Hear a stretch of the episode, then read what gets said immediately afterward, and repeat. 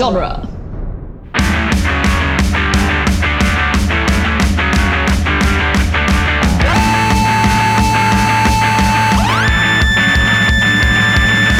What up, nerds, and welcome to Tales from the Short Box Now in Trade, a once in a while podcast where we talk about some of our all-time favorite comics and graphic novels now in trade. My name is Adam Sheehan, and I am joined by the other voices on this show: Sean Petit, Yo. Casey Crawford, Hello. and RJ Bite. Hey yo. Today, we continue our special series of Down Trade. We'll be talking about comics and graphic novels that have been banned or removed from schools. Today, we're going to be discussing Persepolis by Marjane Satrapi. Cool. All right, guys. Um, so, w- one thing I didn't look up uh, before or after reading this, I didn't do my homework. Uh, why was this banned exactly? Do we know? Profanity and violent content. Okay, yeah, I sure. took- Violent I took content. notes on that Is when we there figured- profanity? there we go. Yeah, she There's curses some. a bunch. And I- yeah, yeah, there's a, there's a bit. Okay. Actually, It's- most of the profanity is like at her. Yeah, Yeah. but- and most of the profanity is from like authorities, which is weird. Yeah. Yeah, Mhm. seriously. Yeah, 'cause and she gets there's called some a nasty couple stuff. depictions of torture that were like, okay, like I was playing the Where's Waldo game of like what images were probably it, and there's one in particular when they're describing torture that was like, it was probably this. yeah. Yeah, that's fair. I um completely also, forgot like- why we were reading this and just got sucked in because Sure. like This it's is a just great a book. great it's still a great Yeah. book. Yeah. But- just a but great ju- book, and just I was like, like- "Oh yeah, it's banned. That's stupid." Just like every other book on on this series, like it seems to be banned for really superficial, stupid reasons, and there's probably like dumber reasons behind that. Like, Oh, yeah. just, you know, Overt it's banned racism. for the exact reason it shouldn't be. yeah, Like, you know, like Yeah. violent Exactly, content. Yeah, exactly. of course.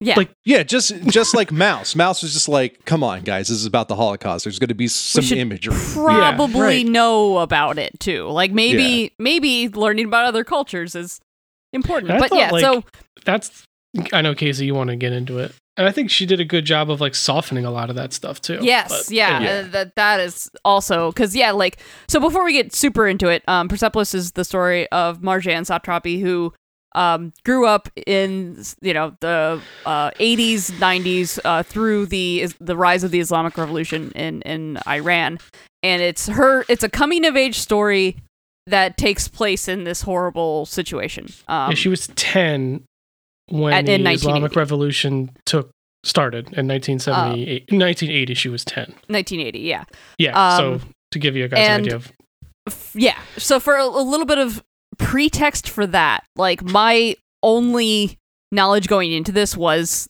the fucking the whole shit that went down with iran and uh, to be fair very minimal knowledge just like a passing knowledge because like i just like to research american war crimes because that's that's what i do for fun um because that's your happy place. exactly Yeah, right. wait. Yikes!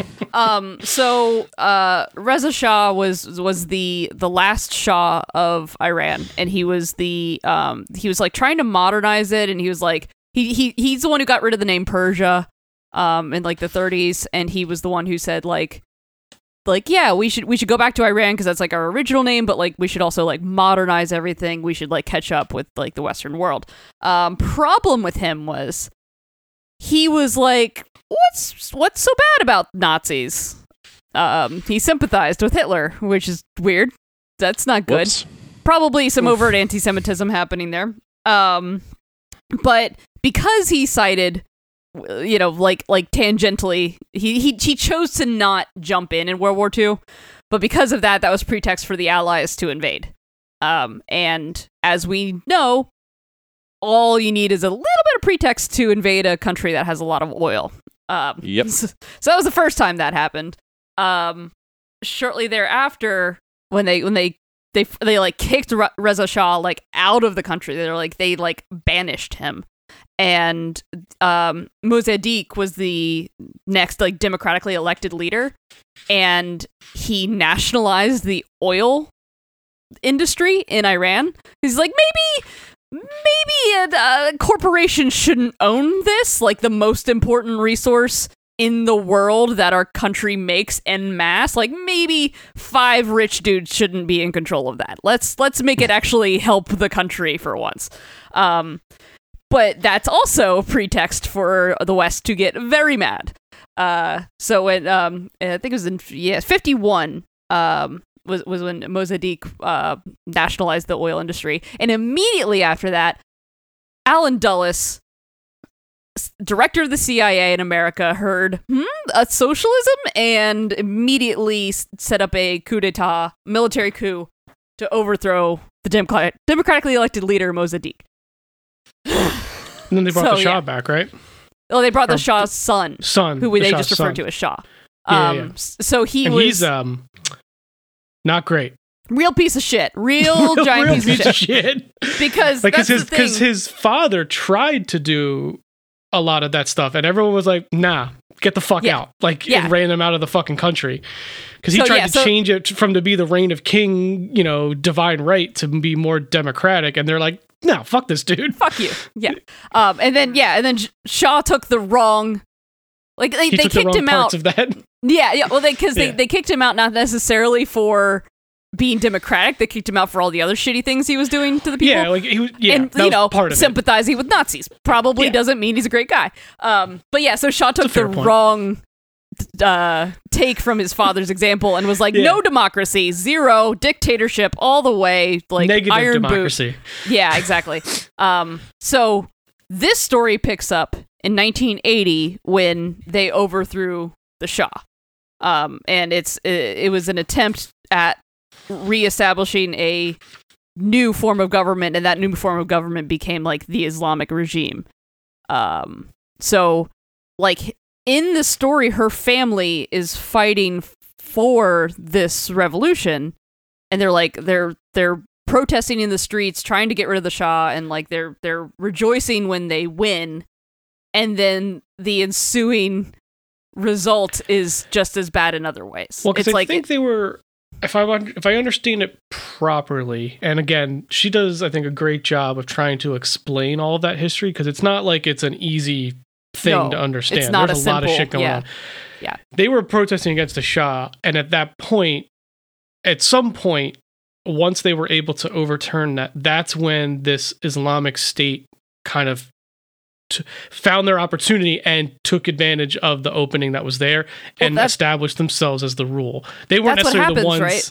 Yeah, yeah, like every But- time, specifically every time the CIA desta- destabilizes. sure, sure. a yeah. Sure. democracy, the ensuing chaos is something much worse. Generally, radical right takes the takes place in the Yeah, vacuum. something you know what I mean? radical It, takes Yeah, in. extreme conservatism. It's, Exactly. Yeah.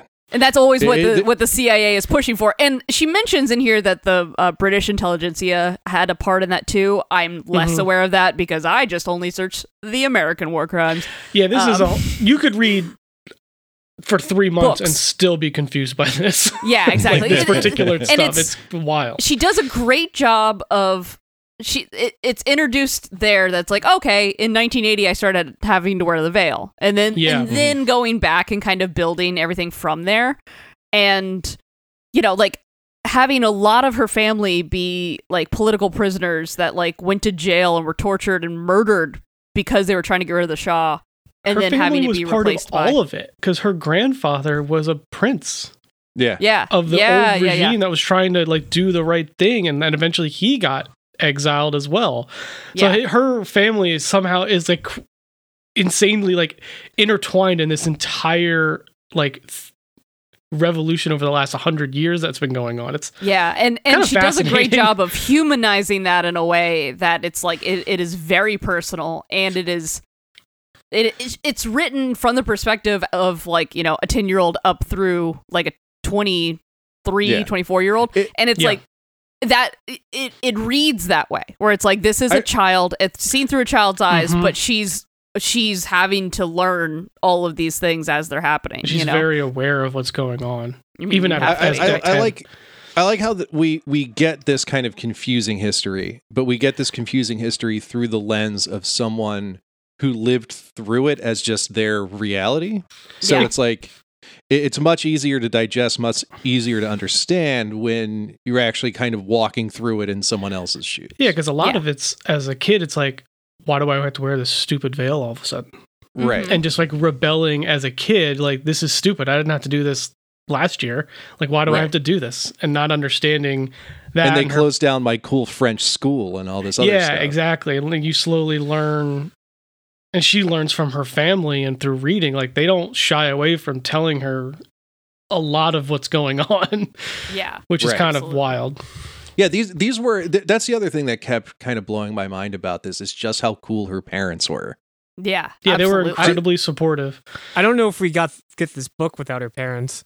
Like, right. yeah, Yeah. that's Well, probably they're, true they're such they're the way that their attitude towards everything they're so influential on her growing up yeah yeah And in in a world where it's so hard to be that cool of a parent. You know what I Yeah. mean? Like like to be cool parents at the threat of being arrested for it is Yeah, Yeah. absolutely. because they're And- another I mean, one like it's not, they lived in a iran where this was not the case like they remember like they, they knew what this should be And- like Yeah, the, the- the story of how they smuggled back the Iron Maiden poster for her. Like they oh my god they that was That was a lot such a so that she could have a picture of Bruce Dickinson on her wall. yeah Like that's true that's a yeah, great point She just had to have Eddie, you know? She- Like yeah, right. Yeah, for those of you that haven't read the book, number one, go read it. But like, yeah, there's a part where like they go to was it Turkey and they yeah. they yeah, they're, they're like, going like oh, a this, one last vacation because they know shit's about to they get know real everything's bad. about to shut down, Mhm. and they they Eh, they're like, oh, how are we gonna get this poster home? Like, we could fold it. Oh, she's gonna be disappointed if it's got folds, and then they cut Dude. out the lining of the dad's jacket and sew it into the lining of the jacket. It's fucking brilliant by the It's way It's fucking Yeah. brilliant. I was also thinking like that had to be really uncomfortable when you like sat down and it's just like Yeah, yeah. crinkles. Yeah, the, the way she drew her father like walking through customs. Yeah, just, he's like, like, really I'm walking blocky. like Frankenstein. yeah It looks like you have shoulder must have pads. made- It's fine. it must have made a crinkling sound too, like when he looked around. Yeah. Like, Uh-huh. Uh, yeah, and there's some really good moments of levity through all that too, and it's um Yeah, It- it's there's a great balance between the two because like the beginning, like they they talk about um this massacre where they locked a bunch of people in a movie theater and lit them on fire, and her realizing like her kind of losing her faith in God, like trying to understand why it happened, and then like it's that type of thing is balanced with like these stories of like her talking to her grandmother about like farting all the time. yeah. Yeah. Like, it's just like it's a great like I think it's done so so well uh to really tell the whole story about like what it really was like for her. I, it was it was very fascinating. It was very great Yeah. to get and both I- one of the of that. things Oh, were you gonna say Adam? I, I liked how she illustrated her relationship with God. Where Yes. like Yes. when she was very little, she wanted to be a prophet, Mhm. and like she she like hung out with God. She had like this big white Yeah. bearded guy that she hung out with, and then like like that scene with the the theater fire, and she was like, "I never want to see your face again, you fucking asshole." Yeah, then- like, how did you let that happen? And that that actually struck me. So so her explaining her relationship with God is one of the very first things that we see in the book. Yeah. and Mhm. as a Westerner reading this book, I see her being like, I was convinced I was the next prophet. And I was like, that's crazy. But like, from a Western perspective, that's never a thing I would have even thought of. I don't think I knew what a prophet was when I was 10, you know, Yeah. like, so, so immediately we get a really cool context of just the general cultural differences, you know, like, like how much that religion is baked into the culture even before the Islamic Revolution really takes hold. It's like God is a living, breathing thing, and prophets are a living, breathing thing Yeah, that like- you are just constantly interacting with and and that's so different than like the really sanitized american christianity that we have you know The right. West, well, like they're really like when it comes to that stuff, like they're East, like they're a hot, like they were the center of major religious um changes, right? Because they kind of created this e- the like Eastern Orthodox version of Christianity by mixing like that with you know the more traditional uh, religions like Judaism stuff of that area, and like that was a big is a big deal. They have all these pro- like prophets and philosophers and stuff that like wrote a lot of this mysticism and stuff throughout the years. yeah Like it's like I said, it's a, it's baked into their culture. It's who Yeah. part of who they are. I mean that that part of the world is where most religion comes from too. Like you're kind of at the at yeah, the you, your apex. core your core of pretty much every religion comes from that part of the world, whether you Right. agree with it or not.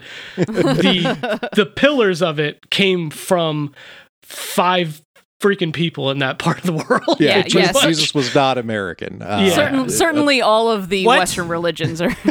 yeah, every single one of them, easily the Western. Yeah, that's every single Western one. But like Um, they mixed a little bit with the East and stuff. Anyway, yeah, While we're on the subject of God, I do want to point out her her illustration of God fighting with Karl Marx and how similar Yeah. they look, and just like his beard's a little bit more curly, and I was just like, I love this. This is my favorite because yeah, one of the she ways was she reading about all of these um socialist leaders and stuff because like that's part of and like relating to them and like wanting to Yeah. be them.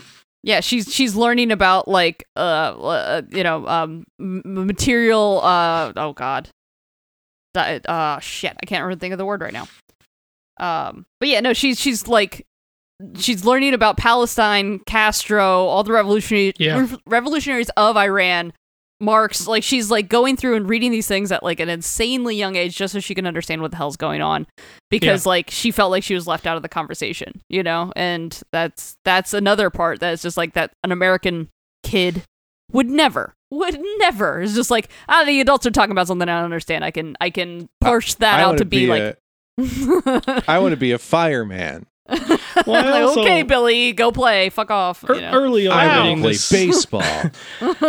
like you said- we kind of mentioned this early on. Like you could tell that she was an exceptionally smart person, Oh, and her absolutely. parents did everything they could to cultivate that because they were also her whole family seems to be exceptionally smart people.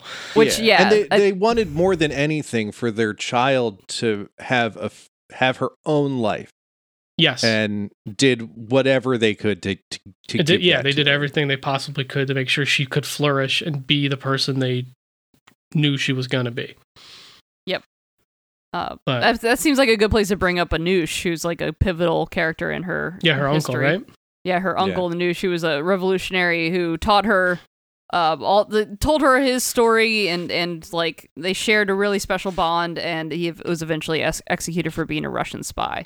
Yeah, and we Uh, kind of meet him shortly after her and her friend go out and protest on what later would be known as Black Monday, Yeah, and not even realizing it, and not really, and like her dad gets caught, kind of, you know, is also caught in a protest because he was taking pictures and stuff and just worrying about that stuff, and then he kind of comes in and gives like a lot of that context about what's going on and explains was a Black lot of Friday. Black Friday. Sorry, not Black. Yes. How could you Sorry. forget Black Friday, the holiest of days in America? but but um, Fuck. th- th- there was this Just there was this much kind of there was a sort of cute little kid thing where like she she kind of felt embarrassed by her family because like she knew all these all these other kids who had parents who got arrested or were murdered and martyred and she was like well, we're just kind of boring like my dad drives a cadillac and then she My met dad's her not a hero.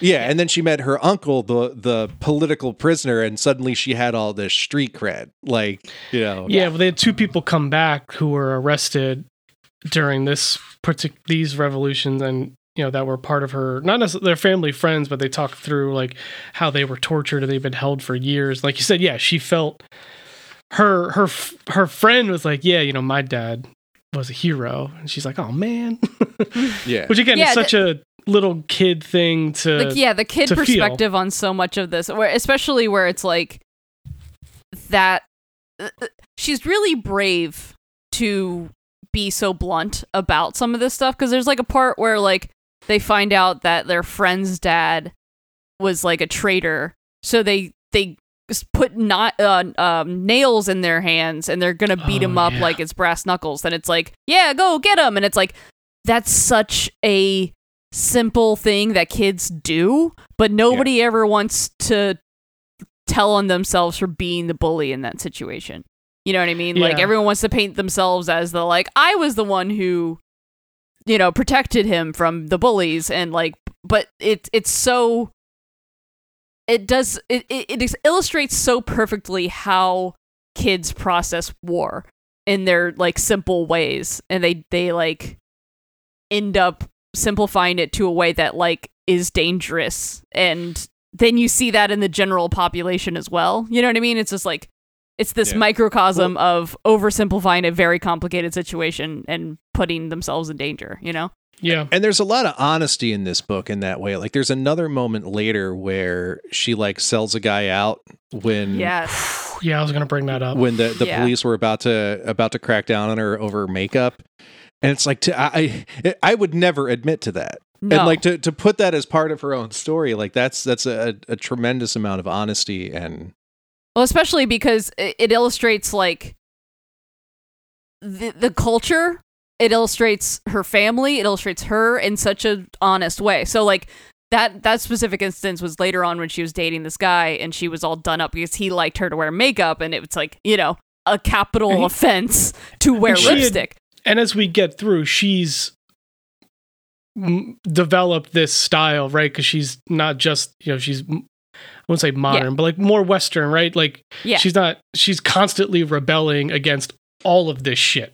Yeah. Um, And- so and like, this is something that- she wants to do too. In that instance uh, specifically she she sees the the patrols coming. She's like oh shit. She like Um, yeah. says like oh this guy was making lewd comments at me. And and she basically like a scruffy guy who was just sitting on the steps. Then she runs to her boyfriend and says like oh my god this just happened i gave out this other guy to save myself and he's like that's fucking hilarious which is just like the self-preservation instinct of the culture to be like yeah fuck that guy i don't give a shit you did a great Yeah, job like a they, plus they just black box this Yeah. guy. Then Yeah. yeah, her he And she then- tells her grandmother Yes. And then the Oh. grandmother is like, I am like yells at her for the first time in her entire life. She's in her Yep. early twenties at this point. And just and just like lays into her, doesn't speak to her for a long time. She's like, I'm so ashamed of you. Your your uncle died for for, for this, for you you, to be like that. this. Like, Yeah. oh Yeah. my god.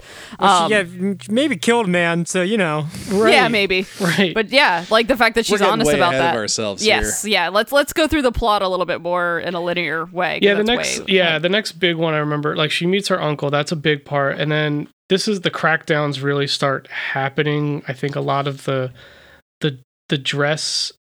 Um, Well, not- this is they're not also right when uh, war with Iraq um, kicks off. Yeah, there was just a moment that stuck out, which really started showing to me at least, the showing the, the the shift, right? So like they're starting to require people dress a certain way, or and they differentiate between the people who are fundamentalists and who are more progressive, like the full garb versus just a scarf or like a you know for for women or and like a shaven versus unshaven for men and yeah, like the they're talking about how burqa the school, versus the hijab and like the yeah, yeah. And they're talking about Yeah. the schools are getting closed, but then like her her mother is out and about and just walking around. She's not covered or anything, and she like runs up to them and is like, uh, "These two dudes cornered me, insulted me, and said women like me should be pushed up against a wall and fucked and thrown into the garbage."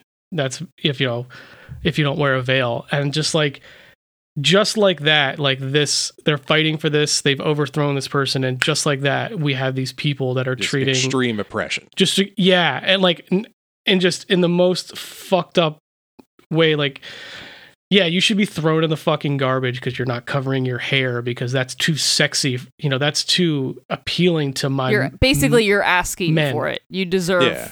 And to be like sexually they talk about that a Like, lot, and that's a Christ, big yeah. theme of it. But like you're asking for like, and she brings it up later in the book a couple times. Like my hair is too much, but you can walk around wherever the fuck you want with a beard, and that I can't. That's not enough for me. Like what the fuck's wrong with you people? My, my favorite argument was when she got in trouble about her veil at school, and her Yeah. dad went in and told the teacher, "If hair is so tantalizing to men, then you should shave off that mustache."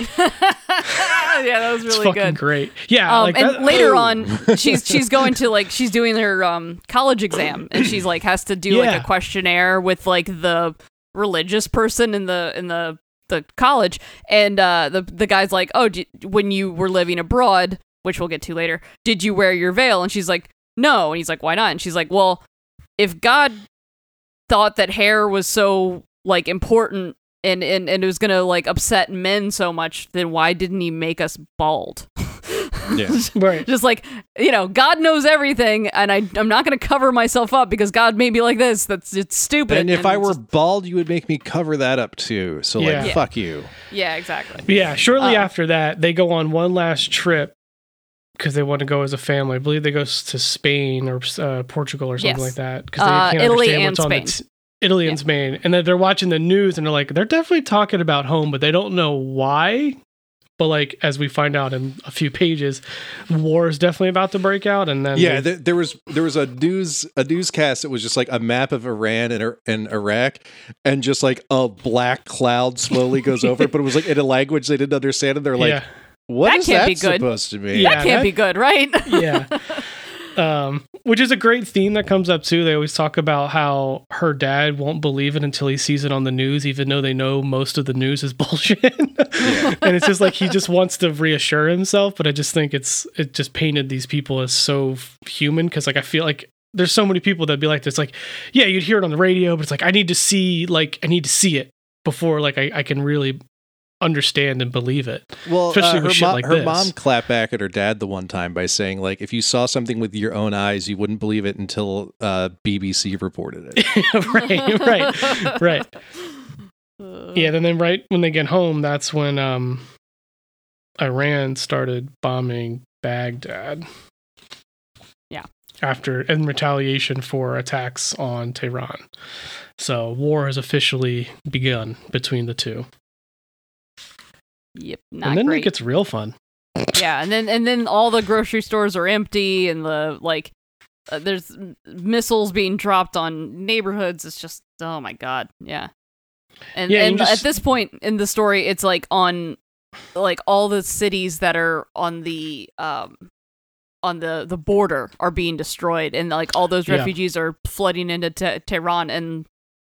You know, slowly but surely, it's it's encroaching closer and closer. But before that, we start to get a little bit more information on martyrs and the importance of yeah, martyrdom. I was just about to mention that. Yeah. yeah, like there, there's one part that stuck out where like they have to like beat themselves in the chest at school to like show like like to mourn um, the to mourn the dead. To mourn the dead and and to Mhm. like uh, flagellate themselves for Yeah, the martyrs flagellation and- became a big and like deal. the martyrs there's pictures of everyone that died in the newspaper listed as martyrs and this really there's- starts the as kids in this school they're like making fun of just like ah the martyrs kill me kill me they're like they're joking around about it because they don't know uh, you know and like it is a little ridiculous you know the way that Yeah. like and, at one point uh there was a really interesting part where like um this kid i i I think it's the maid's brother got a key and it's like oh this is the key to Mm. heaven if you go and yeah. become a martyr Yeah. this will get you into heaven and then Mhm. she goes to like one of the kids in her neighborhood and she's, and she's like did you get a key and he's like no and it turns out they only gave the kid the keys to poor kids because it Yeah. was like you are just gun fodder like There's- and that's like there's just and like 13 year olds basically. Yeah literal exactly. children. There's also a part where she goes to live away for a little bit, and then when she comes back, um, all the streets are renamed after martyrs. yep. Yeah.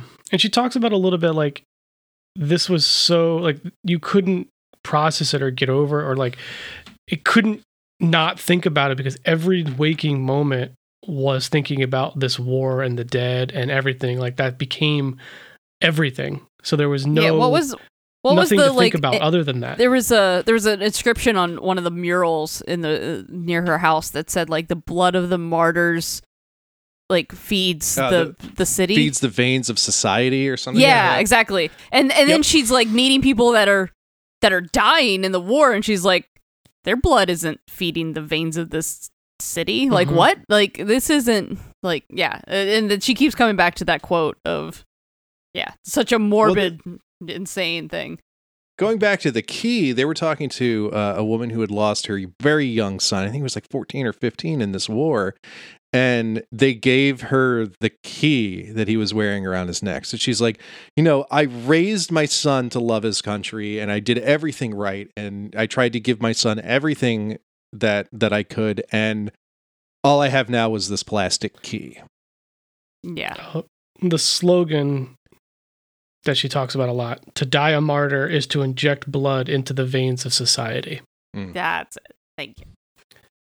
Which like yeah and that became every piece of her growing up. Everything that they talked to, were taught everything they did was to be a martyr. Like that was going to be your job to help society that was grow and that was the, the greatest thing you could be. That was Mhm. like the ultimate paying the ultimate price for your country is like the highest honor. And Yeah. Yeah, that's that's a, a hell of a drug to grow up on uh not yeah, it great fucking worked yep for and it's just part of the fascinating part to me is like obviously we know so many people, especially when you're a kid. Like it's hard not to think that way, right? It's all you know. It's not necessarily the greatest reason, but it works. It happens. People grow up with this and they think that way for a reason. And seeing someone who didn't, who was old enough to realize this ain't fucking right is so interesting to read. Like as a kid, like being able Yeah. to see this is fucked up.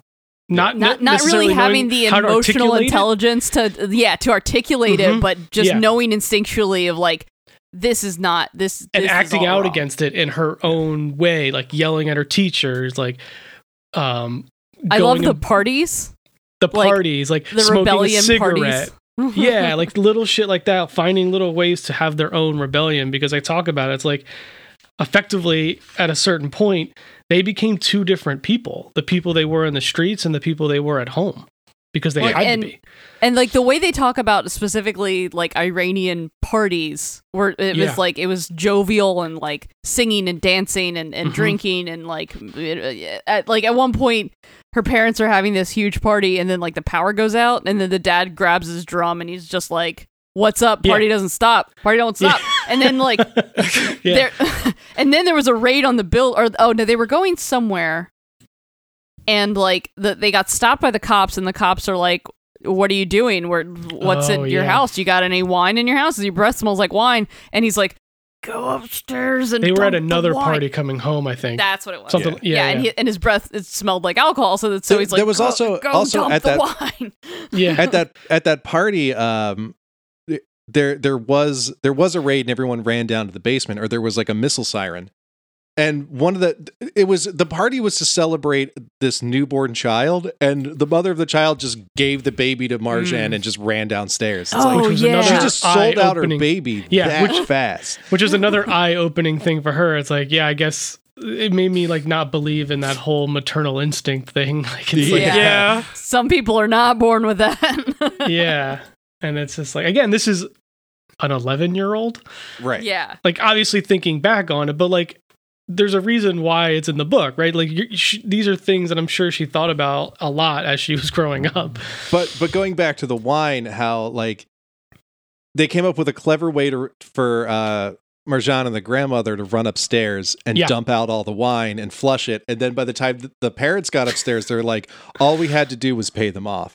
And he was like, You didn't dump all the wine, did you? And they're like, Well, yeah. yeah now I can't get Um, drunk. and, and and similarly, because uh, you know, if you haven't already listened to it, go back and listen to our episode about uh, Maus. But like the the two parallels here that I that I see really s- s- like starkly is like it is half like being really smart and thinking on your feet and like using your Mhm. resources, and it is half just fucking dumb luck. Blind, dumb luck. Just There- there's also luck. kind of the the par- the other parallel between this and Maus is like it shows that it's impossible to truly kill a culture because Yes. it'll find a way no matter what you do no matter how hard you step on it to to to survive Yeah, if someone remembers it, it will live on. yeah And that's pretty much what a lot of this is. Like all these people she knew basically were upholding this culture at risk of death because Right. it's like, fuck these people. Yeah, they talk about the parties as like a necessity for morale. I mean, which Mm-hmm. you know, I can definitely understand, but it's so crazy to think that it's like you have to have this illegal get together or you're just gonna go insane. Yeah, absolutely. Then they had And- the whole, and- or- oh man, the whole ordeal with her grandfather. Jesus Yeah. Christ. Just, you, it's all the little intricacies of w- what was happening to the people in the country. And like, little things became impossible. Like her grandfather gets sick, and the only way that he's going to get help is if he gets a visa to go to another country to get medical help. And they're like, hope he gets better. yeah Good luck. it's it's her uncle actually. oh, it's her uncle. I'm sorry. yeah, they're like no, if you're fine. god wills it he'll get better it's like all all you all you need to do to make him better is sign this paper And Like, he's you well, can if will god it. wills it You It's like, can I- will it right now. Like you have Yeah. that ability. yeah god god has willed it by giving you the ability to fix it now and, just and the sign fucked the up damn part pages is they're the guy who's in charge. He's like, yeah, that dude was like, he's not qualified for this. I know he was him. my He- window washer like he, last he week. was right. Yeah, like he is not qualified to be determining who needs medical care. Like the only reason the only reason he has that position is because he grew a beard and was willing to and bought in. and bought in bought into all the religion. Yeah, he specifically. That seems to be a the, the big trend. Oh, Oh, yeah. yes, that is that is important for sure. Um, Um, but yeah, like that. It's like like stuff like that. Like they had to fight. They had to try to go. They went to this guy to get try to get an illegal passport, and like he was taking care of this woman and hiding her, very much in the vein of Maus, trying Right. to hide people.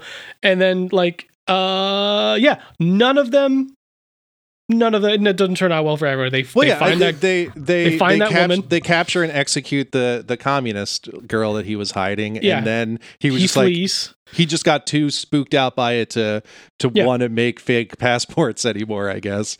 and then his uh, un- her uncle died when his real passport, the same day his real passport showed up. Yeah. Yeah. How's that for a kick in the balls? ugh. Th- but but the again, poster. again, much like much like Maus, like there there are these moments of insane good luck followed by moments of just absolute tragedy. Like Yeah. Absolutely. Then right after that, we get the poster trip, which is great.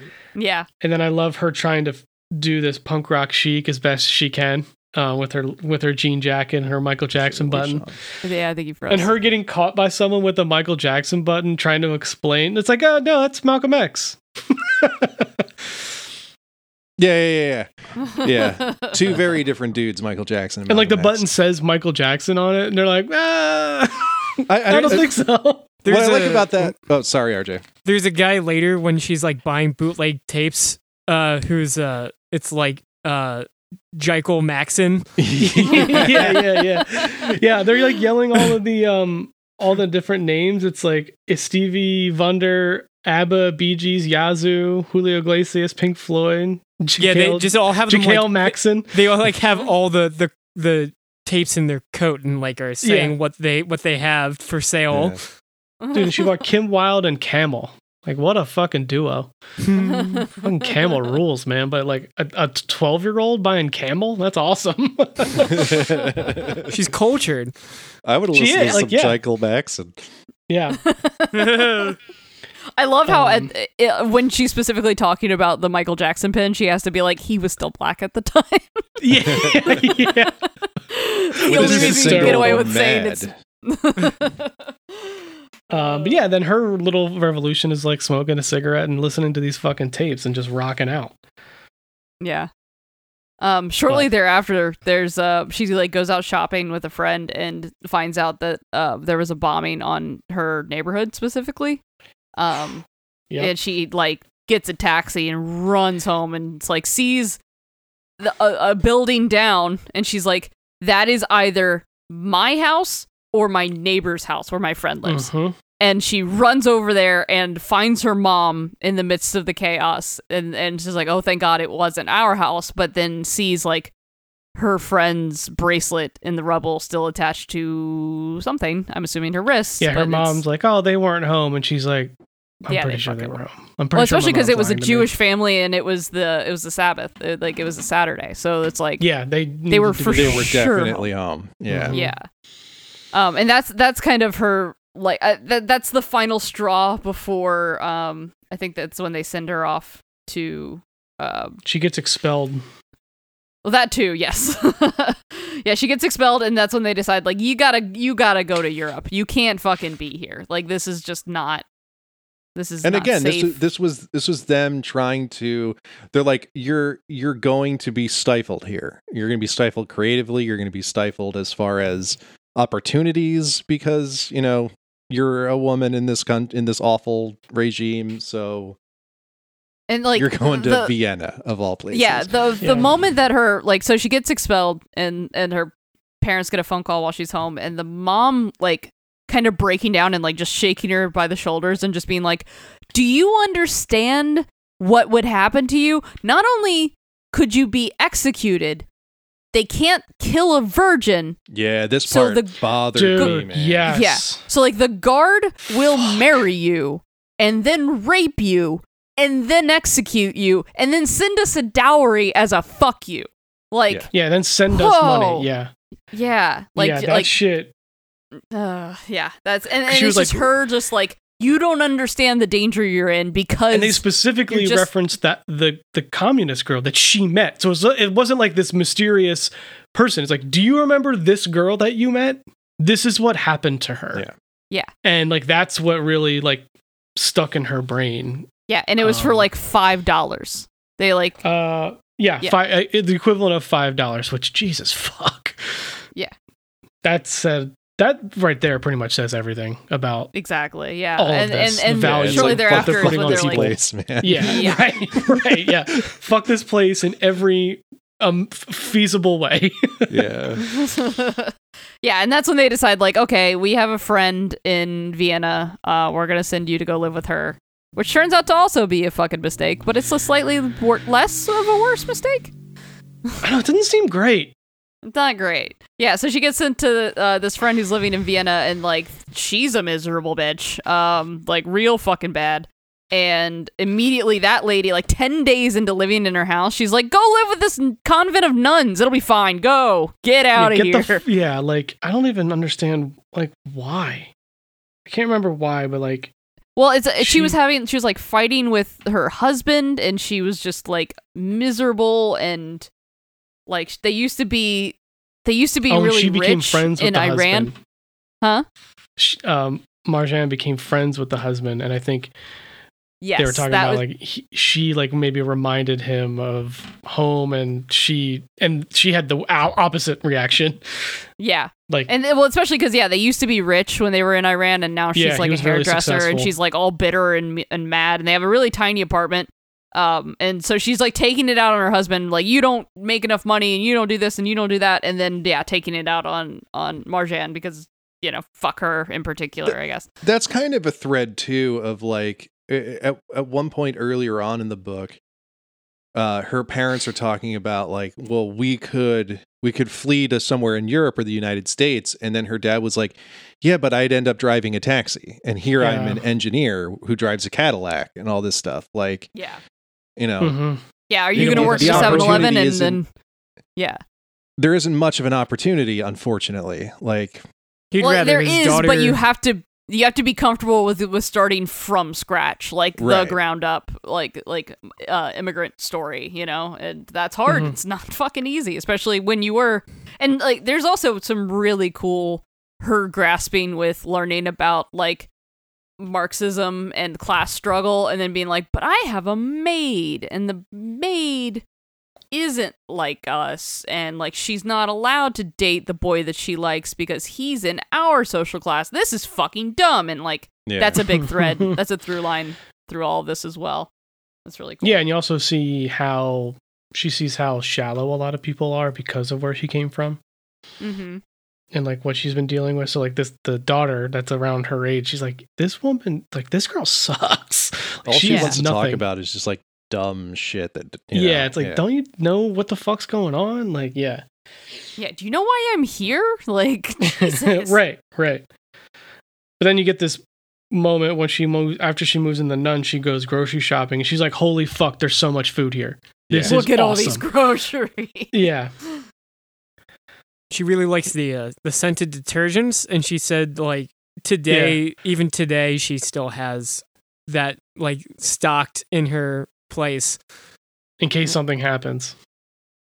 Yeah. Like, like you want to make It's, sure it's never like ran such out a again. luxury that she never wants to go without again. Like Well, that's Yeah. kind of that's kind of like uh like again like Vladek in in Maus.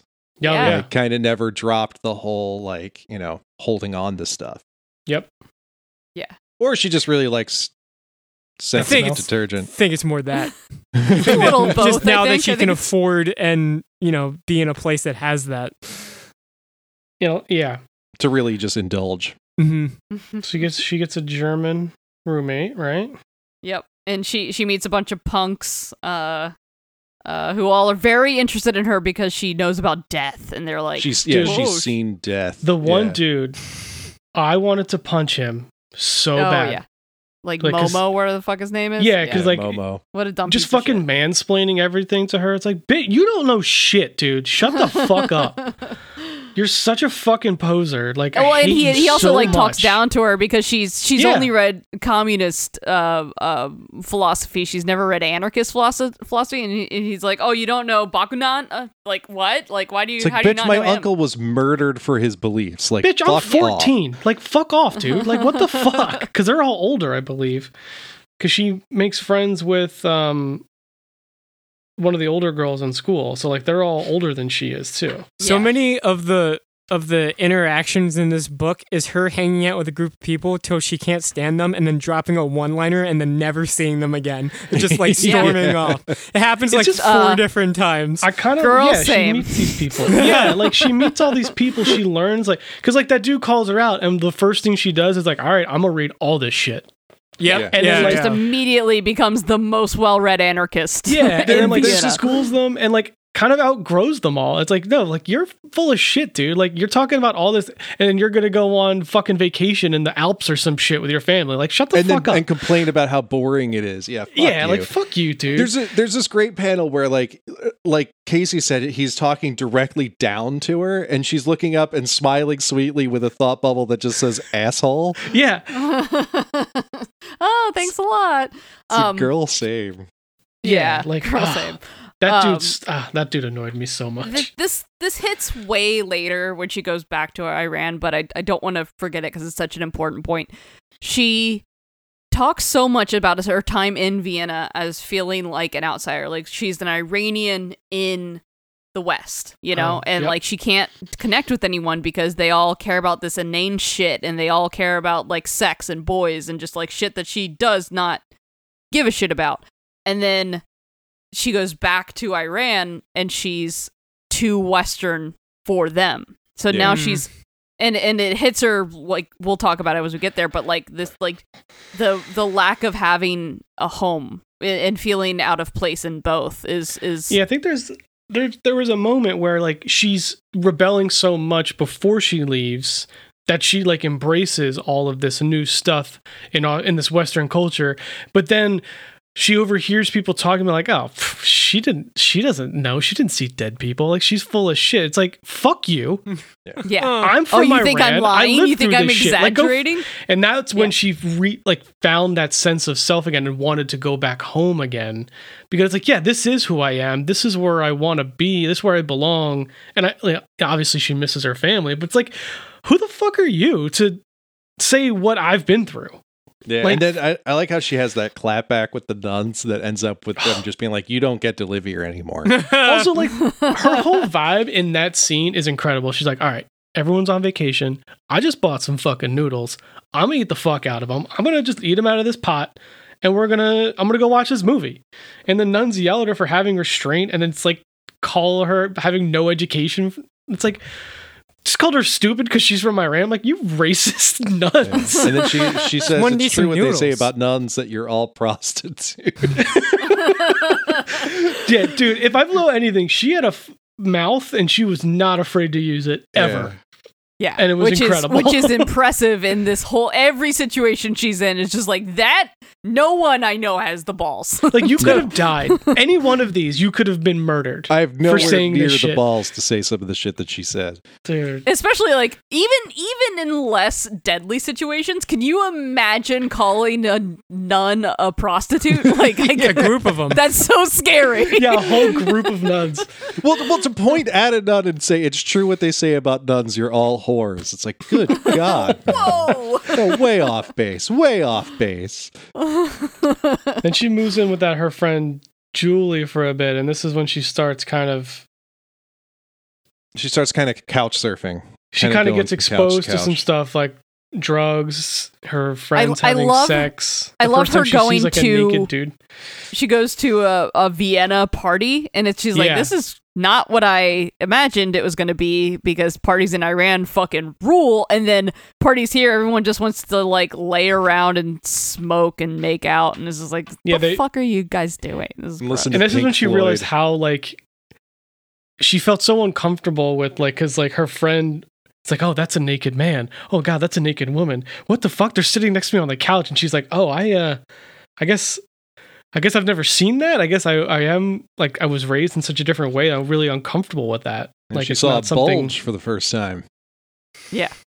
And then it, and, and she then just laughs cuts- to herself and she's like, ah, this reminds me of ping pong balls. And then, like, yeah, because she remembers a conversation when she asked her dad what balls are, and he explains it, and it's fucking hilarious. and then, yeah, she remembers it. And then they're like, she must be high as fuck. just Yeah. laughing to herself about ping pong Dude, just balls. him like, oh, they're they're more like ping pong balls. It's like, Yeah. God, can you imagine? Again, like talking about her parents. Can you imagine asking one of like, hey, what are balls? And him be like, I got you.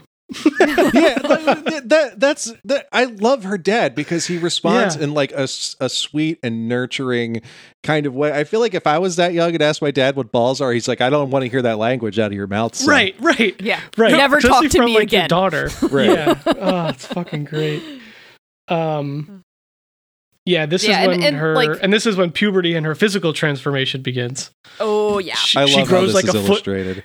Yeah, she grows like a foot and a half. Apparently, her face just was Play-Doh the way this is drawn, which I thought was it was really good. It probably feels. Yo, I don't know if you've ever been a girl going through puberty, but shit gets weird, man.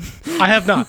Ah, yes, you should. Tr- don't try it sometimes. Don't Zero try out it? of ten. I'll- all right, would cool. not would not recommend. Uh, Yeah, I would imagine as a woman, this page is extremely relatable. Oh Yeah. yeah. especially yeah. Like there's a lot of shit where she's talking about like wishing that she was uh, this or that or like had better features in some way or another, and it's just like yeah, girl, same. Uh, Yeah, because like she's like a lot of people like sh- she has talks about people call her ugly all the time, and it's just like. Uh, uh, fuck you, but also really like, like yeah, she's fucking but I- gorgeous. Uh, but Yeah. also yeah, like I mean, there's you also see a lot of racism through Yeah. the eyes of people who either like a legitimately think that they're her friend and don't realize that they have all of this like s- systemic racism that they're taking Mhm. out on her or b Yep. are barely containing it like there's at one point she's dating a guy Yeah. and the mom kicks them out and uh, she's like i don't know what she said but i did hear something about a rat uh that's like Yeah. that's one of the well, few yeah, and german that kind words of i know circles back when she Yeah. hears it someone else say it, and then it like that whole relationship kind of clicks in her brain. She's like, "Oh, she fucking hated me." Yep. no she was, She was super racist and she hated was me. super Yeah. racist yeah and, but I like and, part of the uh, transformation. She cut her own hair and just Oh, kind yeah. of owned it, but then she became like the class hairdresser to make Yeah. a couple extra bucks. Because like Yeah, this whole time, like she's paying I remember for being her 16. own lodging. like she has to pay her own way through all this shit too. She's so she's trying to find ways to like make money and like buy food and shit, which is like I couldn't imagine that on top of everything else that's fucking going on. Yeah, and then her dickhead punk friends are like, "You're hanging out with the posh kids too much," and she's like, "Bitch, fuck you." I fucking Yeah. hate these kids, dude. I Yeah. fucking hate them. Yo, this is this is a complete digression, but um, I I'm rewatching Marvelous Miss Maisel from the beginning. I think we're in like season three, and there's like a whole part where like the dad becomes like a revolutionary in the '60s with a bunch of leftists, and every time I see them, I'm just like, yeah, no, that is. That is what leftists are. And it's just Yeah. these punks are the same thing where it's just like, oh, you don't know about this person? Ugh, fucking amateur. And then Yeah. she's like, did my uncle die because he was bored? Is that what you're saying? That's that's your argument? Is that like political revolutionaries just do this shit because they're bored? And he's like, uh. It's because it's because 50s and 60s hipsters didn't have Twitter. Okay, It's true. It's had to stay true. in a room and circle jerk. Like Yeah, Yeah, they no, just had to smoke cigarettes and write true. their pamphlets. Uh, Yeah, yeah, it's it's all the same, and that's the thing. It's like yeah, it's all the same thing. They just have they have Twitter now, and so it all happens faster. Yeah, so But yeah, that's what that's what this, these punks remind me of. Is just like you little fucking entitled shitheads. You don't even know. And then she goes to this party and ends up chatting up with this this really cute guy who ends up being um who's like someone's brother. And then like one of the girls gets really mad because like her friend wanted to date him, and like they just like they just talked, and like they're already Yeah. being like catty as fuck. And this is when she overhears them talking, but like like they don't even care. She's ugly. He would never go for a guy like that. Her parents must not even give a shit about her, sending her alone. And that's when she freaks out. It's like, fuck you. Shut up, or I'm gonna make you shut up. I am Iranian. I'm proud of it. Go fuck yourself. Yeah, no, that was and that was like kind of the moment her, her like her last conversation with her grandma before she left was like never forget who you are, and that's the moment she's Yep. like, oh yeah, This grandma was right. Grandma's always Yeah. right. Yeah, and I'm proud of myself. And she said, "I this is the first time I finally felt proud in this year, year and a half I've been here." Yeah. Then she moves in with eight gay dudes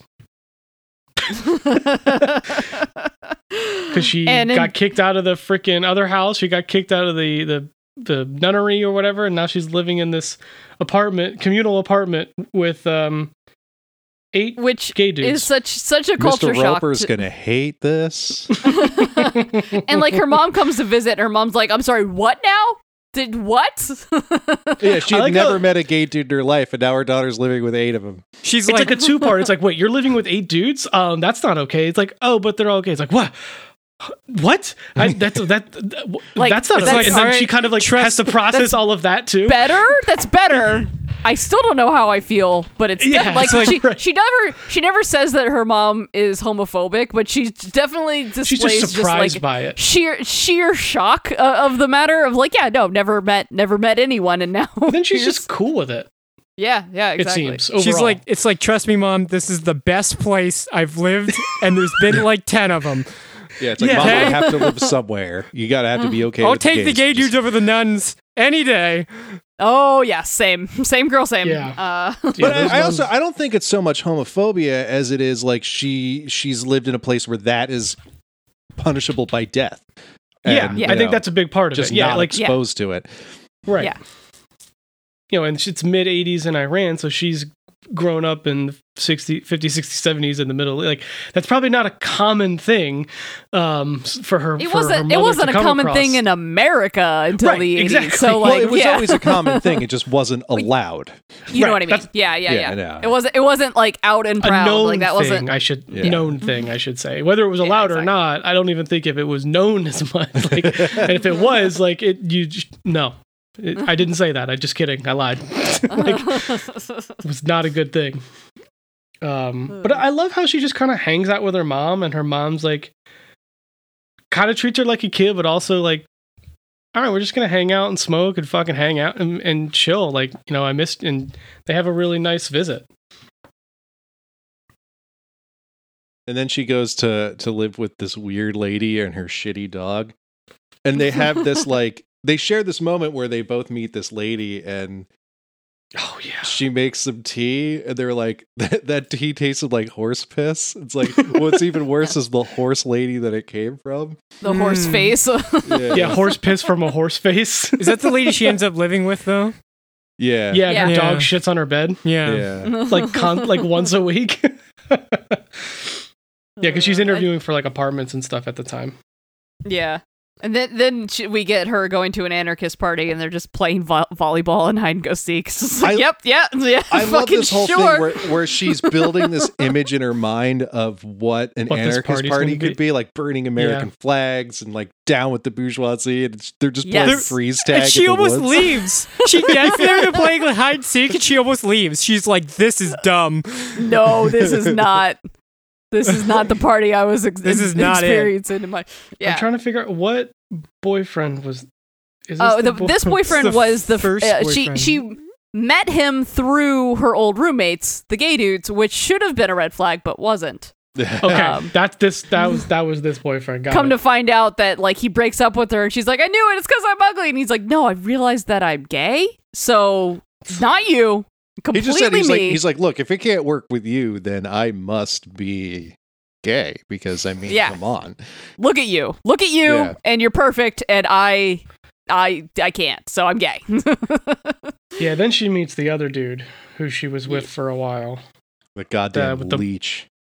yeah. This piece of shit. Yeah, this is Do you another think guy. he knows how much he ruined her life? Like, like to him, he probably they just probably broke up and he never saw her again. But does does he know how much he fucked her? Like, I imagine. I imagine that he read this book and being like, "Oh, this Yeah, is my true. ex," and then and then like told told everyone, th- every one of his friends. He's like, "My He- ex wrote this book. It's she's so smart. Look at And- look at it. Oh, and then he read it was like, oh shit. It, it's one of those things Oh where he, yeah, like, cheated on her. Fuck. he brought a stack of them to a party and handed them out, and then read the bit and was like, "Let me, I'm gonna take that back. Let me." Yeah, uh, gonna I get those back? yeah." Yeah, 'cause I'm like- I know I, I autographed it. Yeah, right, right. like it sucks so bad, but like her going through that relationship and like how it was just fucked from the jump, and he just treated her like shit. I, th- Yeah. This kind of rang rang a bell to me because, like, I've had rela- I had a relationship like this where, like, Oh yeah, you also are a completely long- codependent piece of shit that like revolves your entire life around a person, and then once you're in too deep, you can't stop. So you just you're just there. yeah, Same. it- it- it's it's like th- this this relationship that that was so like when you're in it, you're in it with rose colored glasses and everything's wonderful and everything's great. And the second it's over, you're like, oh, this person didn't give a shit about me. Yeah, Yeah. because it kind of like went we hate- It's we like, actually kind of low key hated each other. Like, how did I not know this until just now? That yeah, yeah, It's ringing a lot because of at, at bells. some point she starts doing and selling drugs, and that becomes a thread through a lot of it. And then he would never come in with her, just saying, "Oh, I can't find a spot." Real, and then she's like realizing. Oh, he would just didn't want to take the fucking risk, and I would just get in trouble. He'd sell me out. Like her mom definitely called me a racial slur because that other dude on the bus just called me that same Yeah. shit, and that clicked. She And he never drug dealer? defended me. Became a drug dealer for no money. and yeah. Yeah. and she just kind of paid for everything for him, and and he's he was Yeah. like, oh, my mom cut off my allowance, and she's like, going thinking back on that, there's no way that was true. Like, Yeah, I- you I- just leached everything off of me, and now I'm fucking homeless. I Entire depleted all the money that was supposed to sustain me through the next two years, Mhm. and I hit hedged all of my bets on you, and you just cheated on me like that. Like, yeah, fuck you, that. used took all my fucking money. all every way that it could be used. Like, yeah, what the fuck? and then, yeah, that's so when she becomes homeless, and things get really fucking dire. Yeah, because she gets yeah, really that was the turn that I never saw coming, like at all, because it was just this again- like and it's funny just reading books you get so engrossed and i had the same thought i just think about when we read Maus i'm like oh my god is she gonna die? And i'm like of course not She There's breaks half this wrote book. the book. there's half this book left but like i felt the same way about her parent all the people in it i just I'm so engrossed in like I the need, I story that need she's them all telling to be okay. Yeah, yeah, and it's like, oh my, I'm like, yeah, she's in the hospital. She's and she's like, oh my god, she's homeless. She doesn't have parents here. She's fucked. She's dead. It's like, wait, she can't be. Like, who tells this story? Yeah, so like she, she gets she gets kicked out of, of the place she was living because the, the that lady with the shitty dog, the horse face lady, accuses her of stealing a brooch. Which like fuck you, I don't want your goddamn brooch. Dude, that and she takes all her fucking money, Yeah, yeah. so she doesn't get like her deposit back because she's like, oh, it's for the bracelet or brooch or whatever. It's like I didn't even fucking take it, and your dog shat on my bed every day. Like, fuck off, and you then so- miserable woman. So, then she just kind of lives on the train. Like she goes to school. She's like doing her exams and like doing well in school because of course her mom's praying for her. So of course that's why. But um at night Which is great. she's just sleeping on the train. She just rides the train all over all over uh God shit, why did I just forget where she was? She's in Vienna. Austria, Vienna. right? Vienna, yeah. Yeah, all over Vienna and just like, you know, riding to the end and then riding back and then Yeah, Until getting they up and figure it last. out, and then she's banned from all the trams. It's Yeah. fucked up. Um, Yeah, and I think once she basically passes whatever grade she's in, she's like, you know, I'm, I'm I have to go back home. She wants to, but also like she has to. Well, like, also 'cause she has gets no other really bad bronchitis and passes out while living in the streets and Yeah, and she that rearranges her priorities a little bit. yeah. Well, especially because like that's the thing she realizes is that like you can collapse in the street in in the West Mhm. and no one helps you. Like you have to be very lucky for someone to actually do anything to help you, you know, survive. And I and um yeah. yeah, I love this moment when she comes back home, minus the horrible, oppressive airline check of like running into her father and her dad not recognizing her. They had the Mhm. same exact thing with her mother because she transformed like she's a foot and a half taller. So like she they talk about like I used to fit in and like kind of snuggle in, but now like I'm the same size as my dad and he just like didn't even recognize me. It just was a nice like so much has changed in the last four or five years, but they're still they're still just as tight. Like Yeah, and, talking and, like- kind of coming back home and all that stuff. She also like she she obviously was aware that she was growing and and going through all these changes, but it kind of solidified it when she when she hugged her dad because it's like okay, Yeah. I'm the same size as my dad now. Like Yeah, and like her dad not even like seeing that like the walking same right person, past her. quote unquote. Yeah. Yeah. And then her mom starts treating her a little bit differently. Like she has that moment. I'm like, oh, you're just treating me like an adult now. Mhm. So there's no there's no pretext. There's no There's no veil here. You're we're both just people, Yeah, Pun intended. which I like think is a very interesting. But yeah, then she comes back to Tehran, and we talked about this a little bit. Where all the all streets She start said it's with like martyr walking so through- and so. Mhm. Walking through a cemetery. It Yeah. felt Right. like, you know. just just completely overwhelming, and she kind of asks her dad what happened, and her mom's like, oh, "We don't have to do it." She's like, "No, just give me the rundown. I need to know. I need to know everything." And this is when we learn about our good friends, us. Yeah, there we go. Um, just fucking also- everything up. the, on on top of everything, yeah, on top of the war that's been going on, it's like, oh, because the war ravaged the the armies of both nations, uh, uh, America and Britain was just like, oh, you guys are rich in oil and completely incapable of defending yourselves. I'm, we're just gonna we're just gonna step in here and uh, occupy. Yeah, it's like Uh, the US the and the UK were kind of standing around watching this whole conflict and going, Are they weak enough to invade yet? Nah, give it another year. Give How about an- now? yeah. Is it perfect Um, yet? Okay, rush in.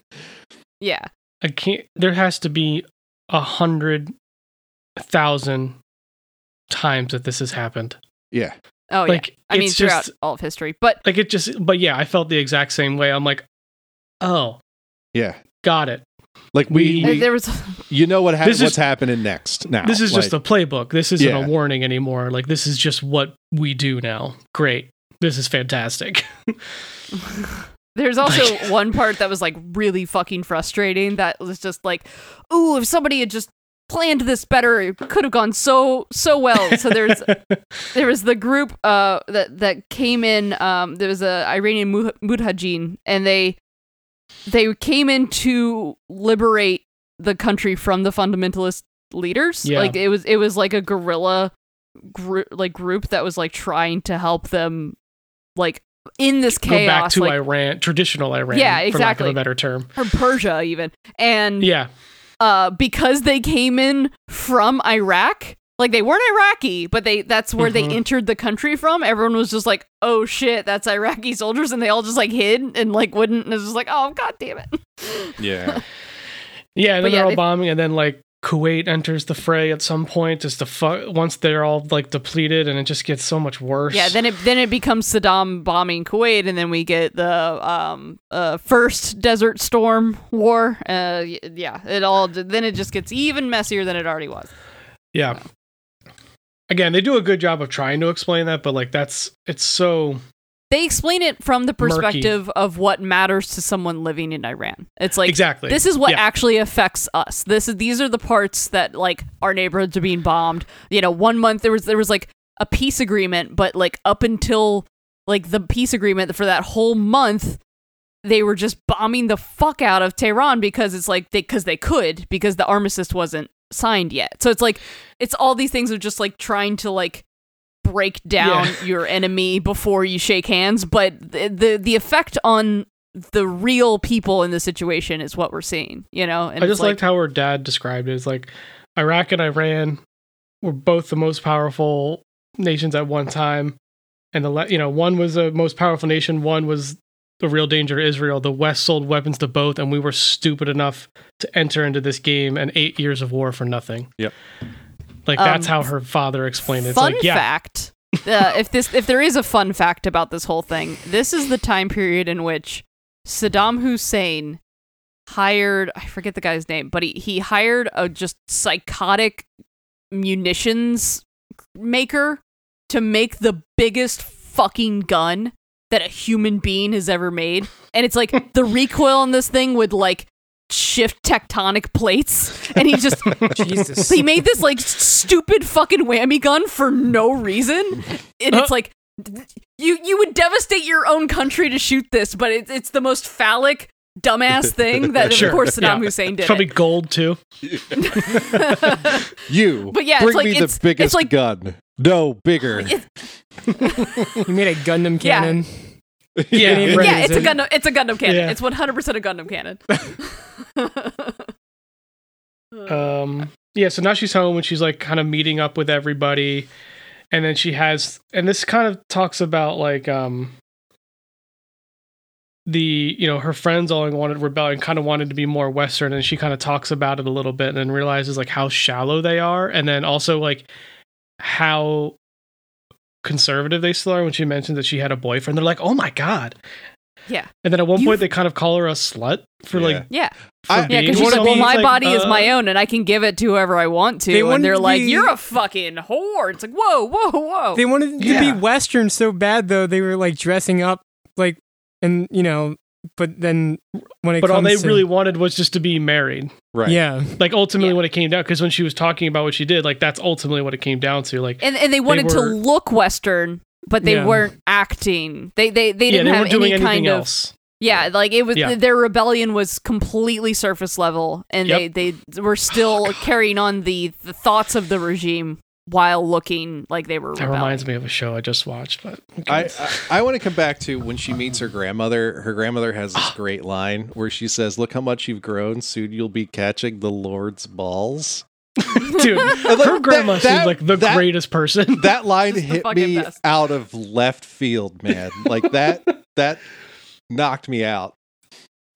Dude her grandmother is fucking great She's I the best. fucking love her grandmother. she's fantastic and just her like talking about like how she would do stuff all the time and just like you know farting and her grandmother just you know soaking her shit so everything would be fine like just like all the little routines and just her mising you know musings on life it's just like dude this woman has it figured the fuck out Yeah. like she figured this out and she is she's good with it and I, she literally only it. gets mad at, at her granddaughter once, and it is like a life changing like moment. Yeah. Like it's like Yeah. this lady fucking she gets it. um she then she goes to meet one of the she goes and meets up with a friend that she used to hang out with a kid and realize you know after she he finds out that she he was fought in the war and came home because he was injured and she goes through this like oh fuck like she's fine with it but like she goes through this nightmare scenario it's like oh my god what am i about to walk into? Like how badly injured was he? And just kind of working working through that. But then having a really great time. He lost uh, i believe an arm and a leg um and then he which just like this- she realizes as she's talking to him, which was like a really interesting thing of just being like yeah. she like went to hand him something, and then he like only had one arm. She's like, oh fuck, oh. Yep, Yeah. yeah, that makes sense. Uh, it's like, but, but yeah, but then then, he he, he tells tells, this her the joke. joke.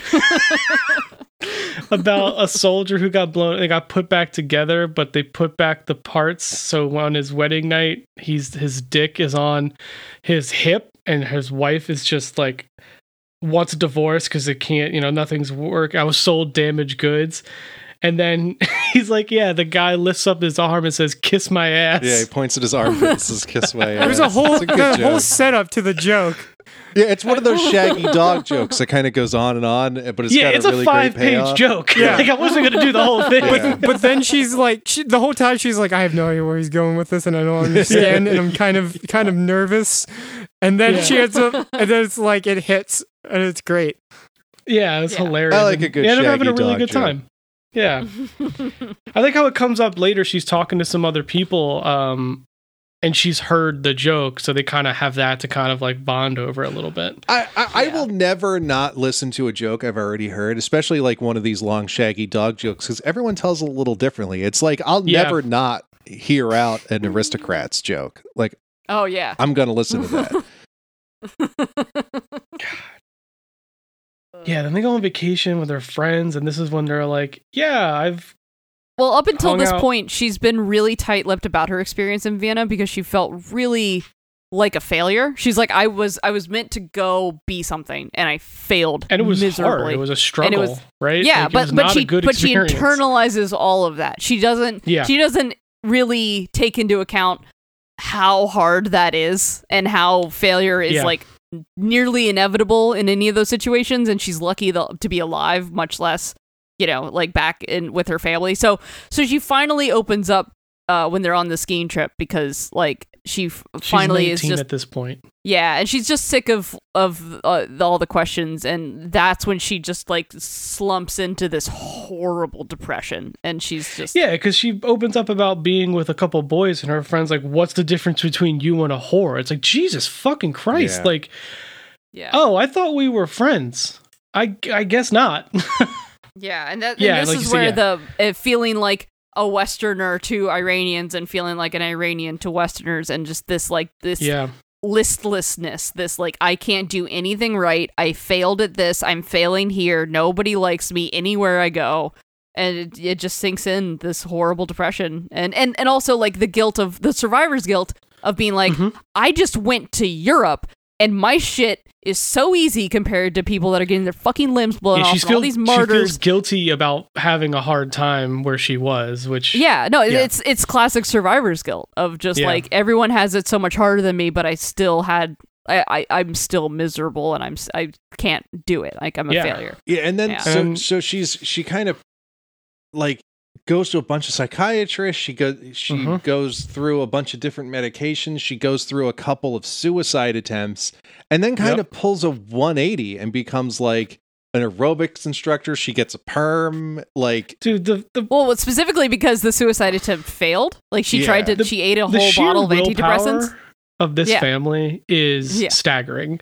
Yeah. Because like yeah, she takes a bunch of pills because she's too afraid to like cut herself, right? Which you know most people would be, but like she fucking hallucinates for hours on Yeah. on these these drugs and just sees rats and shit. And she kind of like she she kind of went through the fucking gnosis. She went through that metamorphosis because she was so fucking high on antidepressants and kind of like okay, yeah.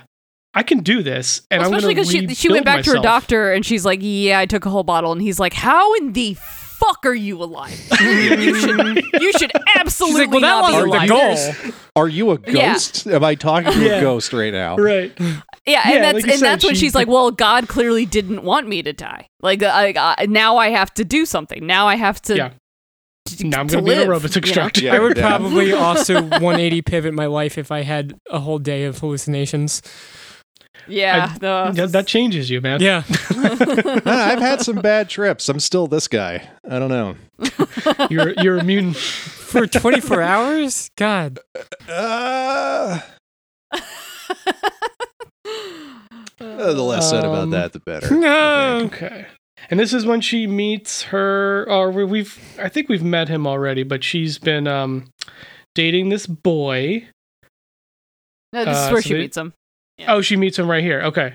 Yeah, at this party. Um, yeah, and they kind of hit it off a little bit and they end up, you know, they kind of fall in love. They decide to go to this art school together. Yeah, they kind of. She, this is kind of kind of becoming a pattern. She kind of gets into this kind of codependent relationship, and kind of Well, I mean, quickly. it's as a person who has throughout my entire life been in various codependent relationships of some kind or another it's really easy to fall into especially when everything around you is uncertain yeah, is you- destabilized. you find a, This one you find felt a person healthier, that you but yes. yeah yeah yeah but like Yes. you find a person that you can stabilize to and then you're you latch on and you kind of like you know like not necessarily like some people become that person we talked about that in a in a comic we talked about a couple of weeks ago but and some people just use it as like this is the thing i can count on everything else is is Yeah, these I think they you know they were that for each other, right? Because they, they talk about how they were really kind of they complemented each other and they kind of filled holes. yeah they had each oth- they they had like each- opposite personalities which made them yeah, complementary so they both yeah. filled a need that the other needed. Th- Um, this was also kind of her falling a, a little bit into this conservatism that her parents had tried to raise her out of, that she had tried to to escape from. Once And- again, her parents brilliant. Yeah, and it's Yeah. just she kind of gave into it a bit with this relationship. Well, because part of it is just they, they, especially in this relationship they're talking about, because this is the first time she's dated in Iran. So she's walking around and they're getting like accosted by the guardians of the regime Yeah, because where they it's have like, to Can't say prove they're that they're together. married because they can't. And Or- they all yeah. They or they have to, they lie and say that they're cousins, and it's Mhm. like, They well, to what's show what's papers her for that, mom's yeah. name? And he's Yeah. sitting there, he's like, ah, and it's And- like, see, yeah. you don't, you're not fucking cousins. Like, And they also Yep. shared a Christ. story about these two guys who were going home late at night from a party and got beaten up by these Gestapo because they thought they were a gay couple. And they were just two dudes going home from a party together. So it's like, Well, they tried- decided to have a little bit of fun with it, and yeah, they got walloped pretty freaking hard. Called some Yeah. Pretty the bad guy shit. it's like, oh, he's limp fine. He's yeah, Yeah. He's like, yeah, no, he lived. He just he still has he has a limp now. And It's th- like, this is where we get to that story where she sold that guy out over over the makeup and and when her grandmother kind of claps back like like no this is fucking serious like they're killing people for this stuff Yeah, you don't. Yeah, I like the scene right before that. They talk about her entrance into this school, right? It's and there's a religion test, and she has to have like this interview, and like it's like, oh, don't worry, I can study. Like, no, no, like for real, like, Like you're supposed to be able to pray in Arabic, and she's like, I don't fucking know Arabic. Like what? uh, and this is when we kind of get her classic take on all of this stuff. It's like, dude, did you wear a veil when you were in Vienna? No, because you know that's when she talks about this. Like, if I thought it was such a problem, why didn't we go bald? Um, and she gets admitted m mostly because she's the only one that didn't lie to this guy she was honest about it. Like, and, and the guy was actually religious, so he's like, "Oh, your perspective. You are actually a religious person that believes in God. You just have a different way of expressing it than the regime." right And so he like he appreciates that her honesty 'cause- and her like candor about religion. Yeah, it's the big one. Like, do you know how to pray? No, it's like like all of us. I don't understand Arabic. I'm praying. If praying is talking to God, I prefer to do it in a language that I know. I believe in God, but I speak to Him in Persian. yeah Yeah, It's like- yeah, brilliant. And Yeah. then he was like, "Yeah, great." Yeah, they had a whole they had a whole Protestant Reformation about that in in Yeah. Europe. you know, a couple hundred years earlier. this is this is again one of those like weird kernels of of of this life story that I could relate to because I I went to a religious high school and had to go through one of these interviews to get to get in. And it was And they asked you to pray in Latin. no no it would but it was just like a lot of just kind of vague morality questions that like Yeah, it, it was weird it was uncomfortable I hated it but like like this I was just super honest about it. And and I think I think I got admitted on that alone because my I didn't know much about their religion at all. It's it's weird. It's just one of those weird things Yeah. that uh, it's like in this story that's so different from from my lived experience to have these kernels of things that that I could relate to was kind of cool. Oh yeah, no, absolutely. I mean, like, I, I hate to say I relate to her in like really serious ways, but like, I was fucking homeless when I was her age. Same time, like I was like eighteen to nineteen, like, Oh damn. but I had a car. But I number one lived in Florida. Number two had a car. So it's like that is immediately so much better yeah, you weren't on the streets of Vienna. in the winter. Right, You know? exactly. right. Um, still but, like, yeah, but yeah, you could still relate. Yeah, exactly. Still still relatable, but in this way of like I can recognize my relatability and my privilege Oh, in you know in those situations. Yeah. Yeah. yeah, I was still a couple degrees better off. Yeah, I wasn't. I I wasn't in danger of going to jail based on the answers I gave to my weird little test to get into school. Like, yeah. I mean, that's the purpose of art and this book is that so we can relate to it. Yeah. because that's Exactly, What yeah. the, it's supposed to do. And Yeah, and that's why books like this should be taught in schools because, like, Yep. i- i- here's here's this story of of this you know extreme living through such extreme situations, but there's things, there's little pieces that anyone can relate to, and if you can relate to someone who lived through this, I mean, that's that's and the this book lesson, right? Like. This book specifically, like going through all that, and time and time again, she is just her, Right. no matter what. Exactly. Yeah. Like And- even and- right after she gets admitted into this school, they're talking about how they got addressed and she stands up and is like, "Uh, sir, go fuck yourself." Right. like yeah, yeah, yeah. pretty much like and let's like talk about all the things that we've talked. I think we've quoted it a few times, but it's come up a bunch. She's like, w- if yeah, if hair's so provocative, why don't they share shave a fucking beard and that kind of stuff? And then she kind of gets pulled aside by the same guy who did her admittance test, which I think is great. Yep. And they ended up um, coming to an agreement, and she's supposed to design the new like uniforms, for lack of a better term, for the school, so yeah. they can no, feel so they can Because the- feel okay and have comfortable clothing while still fitting the you know well, because part of it was they're that they were oppressed they were with. yelling at her for her headscarf not being long enough, and it's like it's Yeah. covering her hair, but they're complaining that like being short is a problem, and she's like, "I'm painting, like I can't Yeah. have this I shit in my move." way." Right. Yeah. Yeah. And then And so yeah, so she designs a uniform that like fits their perspective, but also has these like little teeny tiny rebellious notes that is Mhm. important to them as as students. I also could I based on everything of this this regime would have never fucking guessed that there'd be an art school yeah. and like what a what a place to just breed like uh, uh revolutionaries you know what i mean so Well, it's like kinda i feel like every right? With yeah her. well it's it, Yeah. absolutely yeah she she like found all these like-minded people in the art school and kind of created her own revolutionary like like Yeah. group but but like every other time i've heard of like really repressive regimes in um, uh, even in america like talking about this book banning books banning art banning you know different forms of expression banning music like i've i've Art's usually the first thing to go. I Yeah, art was- is usually the first thing to early go, so- to have um, yeah in this. I think they kind of tried to take over the education system, but there was enough people in the pipeline already that were like her that still kind of had this rebellious nature. Because you look at those schools now, it's probably not like that, right? These are people Yeah. that have lived and grown up, and this is all they know now from you know their youngest education all the way through higher education.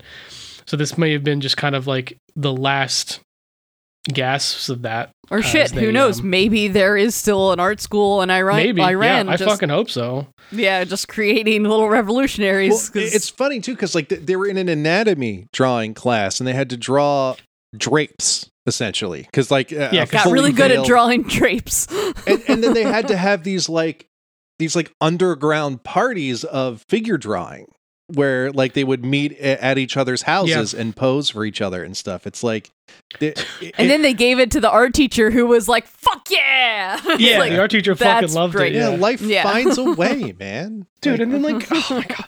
It's just the absurdity of this shit. The, like the scene right after that is her running for the bus, and then she gets caught. Like, like, hey, you stop running. It's like, hey, yeah, you. When you run, it makes your behind move, and it looks obscene. And she's like, well, then don't look at my ass, Yeah. dude. Like, what the fuck do you want me to Very- do? yeah the way your butt moves when Yes, you run girl, is yes. obscene Like, what the fuck, man? stop looking at my ass i'm Yeah. sorry This that is my butt ridiculous. moves when i run man like I'm sorry Same I girl, missed the bus. You fucking this is just dick. this is just victim blaming the culture like Yeah. this is Yeah. just the whole fucking thing But then they Wild. they talk about the little rebellions now that we're at a very oppressive the little rebellions people take like showing your wrist laughing loudly having a walkman wearing red socks like and on most, this like- page this but then the next there- piece is probably the most important part of this the most important part that really Mhm. fucking hit me is that Yep. she's uh, I'm just gonna read it. The regime had understood that a person leaving her house while asking herself, "Are my trousers long enough? Is my veil in place? Can I can my makeup be seen? Are they going to whip me?" That person no longer asks herself, "Where is my freedom of thought? Where is my freedom of speech? My life is it livable? What's going on in the political prisons?" Like, yeah, that's yep it's and that's another that's a Yeah. fucking relatable thing in like in in America we have a similar like you have to just work your whole fucking life away to make money to pay your rent or you're going to get evicted you're going to be fucking homeless and you god forbid you get sick and it's like all these things that are just looming over your head to keep you busy to keep you not thinking about how to fix that Right. and it's just like Mhm. I can't go, you know, like it it it just brought back all this shit of like back when everything was fucking shut down and like the one Black Lives Matter protest that lasted for weeks that was like the entire fucking country mobilized and then they were like we got to we got to open back yeah people like, need to right, go back to work. right now. We need people yeah, back at like the office. people that have time to rest have time to think about how shitty their situation exactly. Yeah. and and yeah so that like bombarding her with all of these inane pieces of of restrictions and and these laws and these fucking like it's it's it just Yeah, when you're just worried you in about line. staying safe out in the world you don't have Yeah. time to think about anything else right, Right. And- but, like, and self-preservation that's- in the moment And when rather you're, when than you're stuck arguing over petty, stupid nonsense, like like it, they make such petty bullshit so fucking important that the actual important stuff feels just unreachable. and then that's that self-preservation is why she realized oh fuck i have lipstick i need to i can't get taken yeah and blame that other dude for it not realizing why they've created these but they've created a culture where people will do that now to either save Yeah. themselves or to to just fuck someone else, right? Like it's all gonna be. They're so scared that they're gonna turn on people just to, And you know, and that a could be huge used. part of it is also like if you get like caught the the options are you get whipped or you pay an entire month's salary Yeah. of like the average uh like like federal worker And these So kids like- with with sort of well off parents can kind of afford to have these parties where they just get bailed out. That's kind Right. of Yeah. the other side of it. sounds familiar and it's there's that classism where like the the the poorer the, the people who live in the poorer areas don't have these parties because they can't afford the fines so like yeah s- stuff like parties and wine and stuff like that becomes this luxury that only some people get to enjoy Yeah, then they show one of those parties that gets raided and someone tries to bolt and ends up falling off a building and dying, and then they they end up Oh. partying even fucking harder afterwards. yeah the cop was like Oh well my he's in hell now it's like jesus christ Yeah, your pal's Oh gone to hell. God. Put on your veils. Let's load up these whores. Awesome. That's that's that's how you should treat people.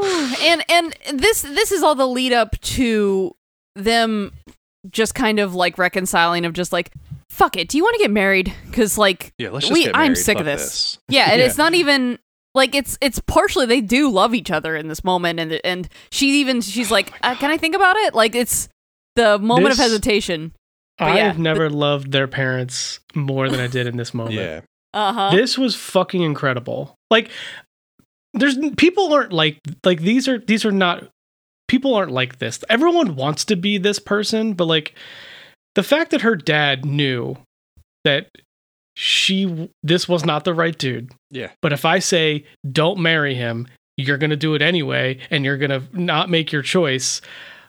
I know cuz I know you. Basically you're like you need to marry them and figure out however long it takes that this is not the right person and, get divorced and on your own. it's- and convinced her mom to bless it because she's thought the same fucking thing. right. It- it- it's it's interesting how marriage and divorce plays out in this situation where like look you're not going to know if you love this guy or not until you live with him. And you can't live with him until you get married. So you might as well get married. If it doesn't work Yep. just get divorced. It's what everybody does. It's whatever. And and part of this is that a woman is not allowed to ask for a divorce unless the man like says so explicitly when they get married. That has to be like a clause like like a prenup but like Ugh.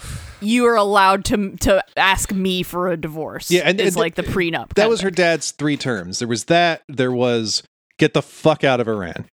And then there was a Yeah, third i forget what the third one was.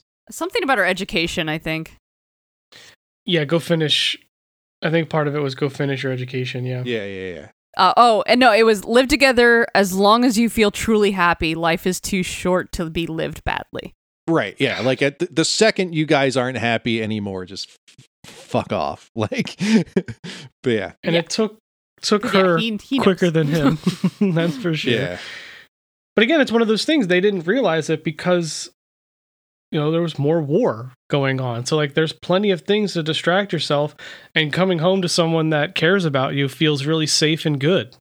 Yeah. So like you know, it took her a long time to realize what was really going on. Well, I mean that, but also like so they had their big wedding because the parents wanted to do a big wedding because they're like, fuck it, like this this is a party. Let's this part- is us. 'cause This they is want for a us. fucking This- party. yeah.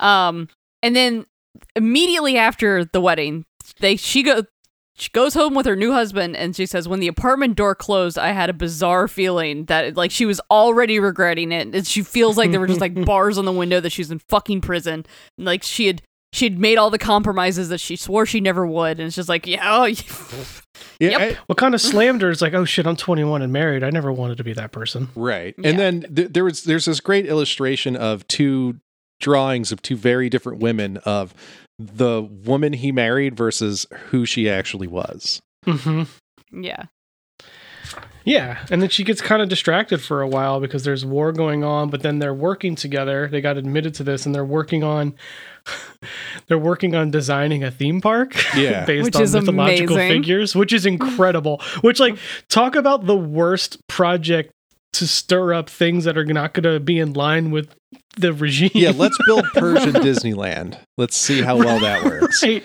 And it didn't.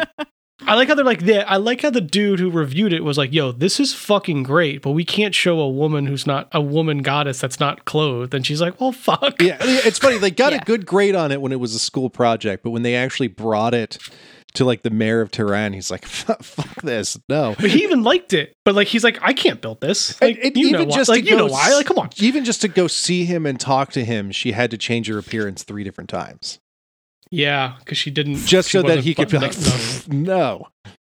Um, Yeah, then around that time, after that project is done, she's like, I think I need to divorce my husband. And then a woman's like, uh, she's a friend of hers is like, don't do it. It's like, why? Well, as soon as people find out you're divorced, every man know that you're gonna kind of be, you're not uh, You're not a a virgin. virgin anymore. So, Yeah. you, you know, so why you're not? down. Why not me? Yeah. Yeah, exactly. Yeah, Ugh. you'll just have sex with anybody, which is like so fucking gross. Yeah, guys think their dicks are so great. You know, Yeah, they They're- really do. they're not. And there I- isn't a single good one Yeah. out there. Spoiler alert. Nope. None. They talk no, about thank it, you. like, Big old no. Ever since their birth, their mothers have called them. I don't know how to pronounce it, but it translates to golden penis. oh, yeah, no one's dick is impressive. Uh, yeah, so I just thought that was great. It is functional at best. Yeah, if you're lucky. but yeah, and then she ends up kind of announcing it, and like when she tells her dad, she's like, "I know," Yeah, duh. He's We've been like, new. he's like, welcome We've been new, sis. And her mom's like, "Why the fuck did you convince me if you knew this was And- gonna happen?" It's like because she had to live her life, like she had to get there herself. and then the grandma Yeah. too. Have you was met like- our daughter? The grandma too. She was like, I'm embarrassed about. It's like I'm gonna get divorced, and she's like, Oh, that's yeah, I did that. It's fine. yeah, About time. She's like, my She's first like, yeah, divorce was fucking great. Yeah, I loved it. Yeah. and she's like, I did that in the 50s, which is like, Ten damn, out of ten. alright. Would recommend. Do again. Yeah. Yeah, because she's like, yeah, sometimes you don't get it right. Your first marriage is like a trial run and you don't really know who or what are the right person. The second one, you'll get it right. yeah, she also she's, she's like, Why are you crying? This should be happy. For, for such a, for such a Yeah, repressive culture seriously. and for such a conservative culture, for for divorce to just be like kind of whatever is is kind of interesting to me because here like like conservatism in in the United States, divorce is such a such a frowned upon The- thing. I'm sure it happens all the. Again, we've had a whole Protestant revolution for this. But also, I'm sure it happens all the time because you can't fucking do anything unless you get married. Right, exactly. You can't even walk down the street together unless you're married. You- so Right. So people, yeah, exactly. It's like a Yeah, like a it's- it's a trial run. society yeah a, dis- a society right. built around divorce simply because you have to exist by somehow nature. Yeah. Yeah, exactly. um, yeah, and I think right after that, her parents are like, "Get the fuck out of Iran." Yeah. Like and, you need and to this get the fuck leaving out. is it's it's a blessing not an emergency so it, fe- it Yeah. this Yeah. definitely feels like a good place to end the book because it's like oh i'm gonna go someplace i want to go to of my own volition and like the the leaving is bittersweet but at least like my mom isn't fainting and i'm not like bawling my eyes out it's this like yeah well i'll see you again but not not Well, you know, here. like when she when she left the first Never here. time, she I mean she had no idea who she was, and then I think she she had I mean she had to come back, and now I think she you know she knows she has to leave again, but this time it's like for way different reasons and way better reasons. and, and on her own yeah, terms. exactly Yeah, she's a much Yeah. like you know more of a substantial person than she was before.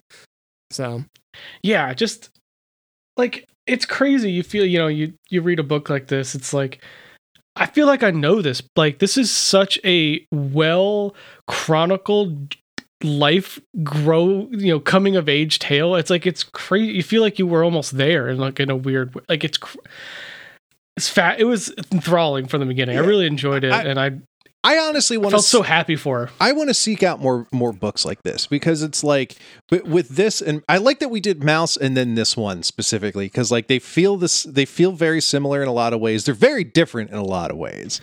Um yes but we're still experiencing an important part of world history through someone else's life story.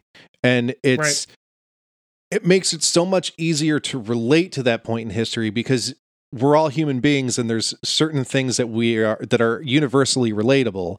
So when you put those things in that moment in time, it's it's easy to kind of lock it in and kind of digest it. And you know, books like this belong in school curriculum. It's such an Fuck important yeah, way do. to learn these parts of history.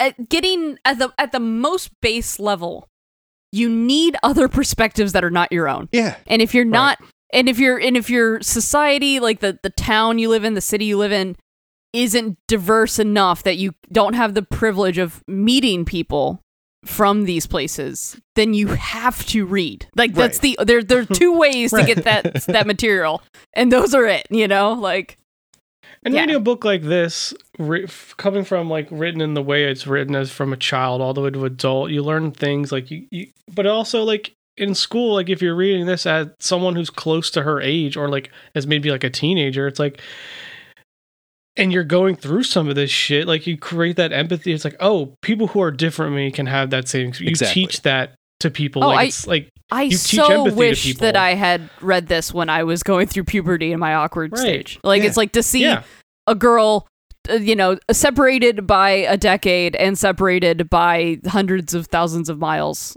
and and still having the same, you know, we're all yeah. we're And you read it, experiencing you the same. still like that part of your brain that's still alive. It's like, oh, I'm still here, and you just you automatically kind of relate to it, and you can you become that person again for that short period of time. Yeah. And even like I said, I you know, not a woman.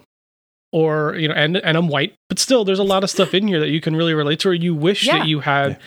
like just like the dynamic of her family. Like Oh yeah, it's, I you're will gonna- not a lot of absolutely people have a family like that. Yeah. I was never I was never privileged enough to have a dad like that because their dad fucking rules. But I saw my grandmother and my mom in this so much. Like that was Well, that's great. That was Yeah. the relationship I had with my my mom, and I st- still have with my mom, and the relationship I had with my grandmother before she passed. And it's just yeah, yeah, that very much like yeah, no, fuck them. Let's let's do us. Like let's do yeah. like just I am certainly not the way I am be not because of them. You know what I Yeah. mean? Like it's Yeah. yeah, very strong roots and just not giving a shit ever. I definitely wish I had parents that were this cool.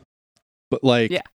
Right. what what my right, yeah. parents my, my parents were this supportive, which I'm always great. thankful Yeah. for.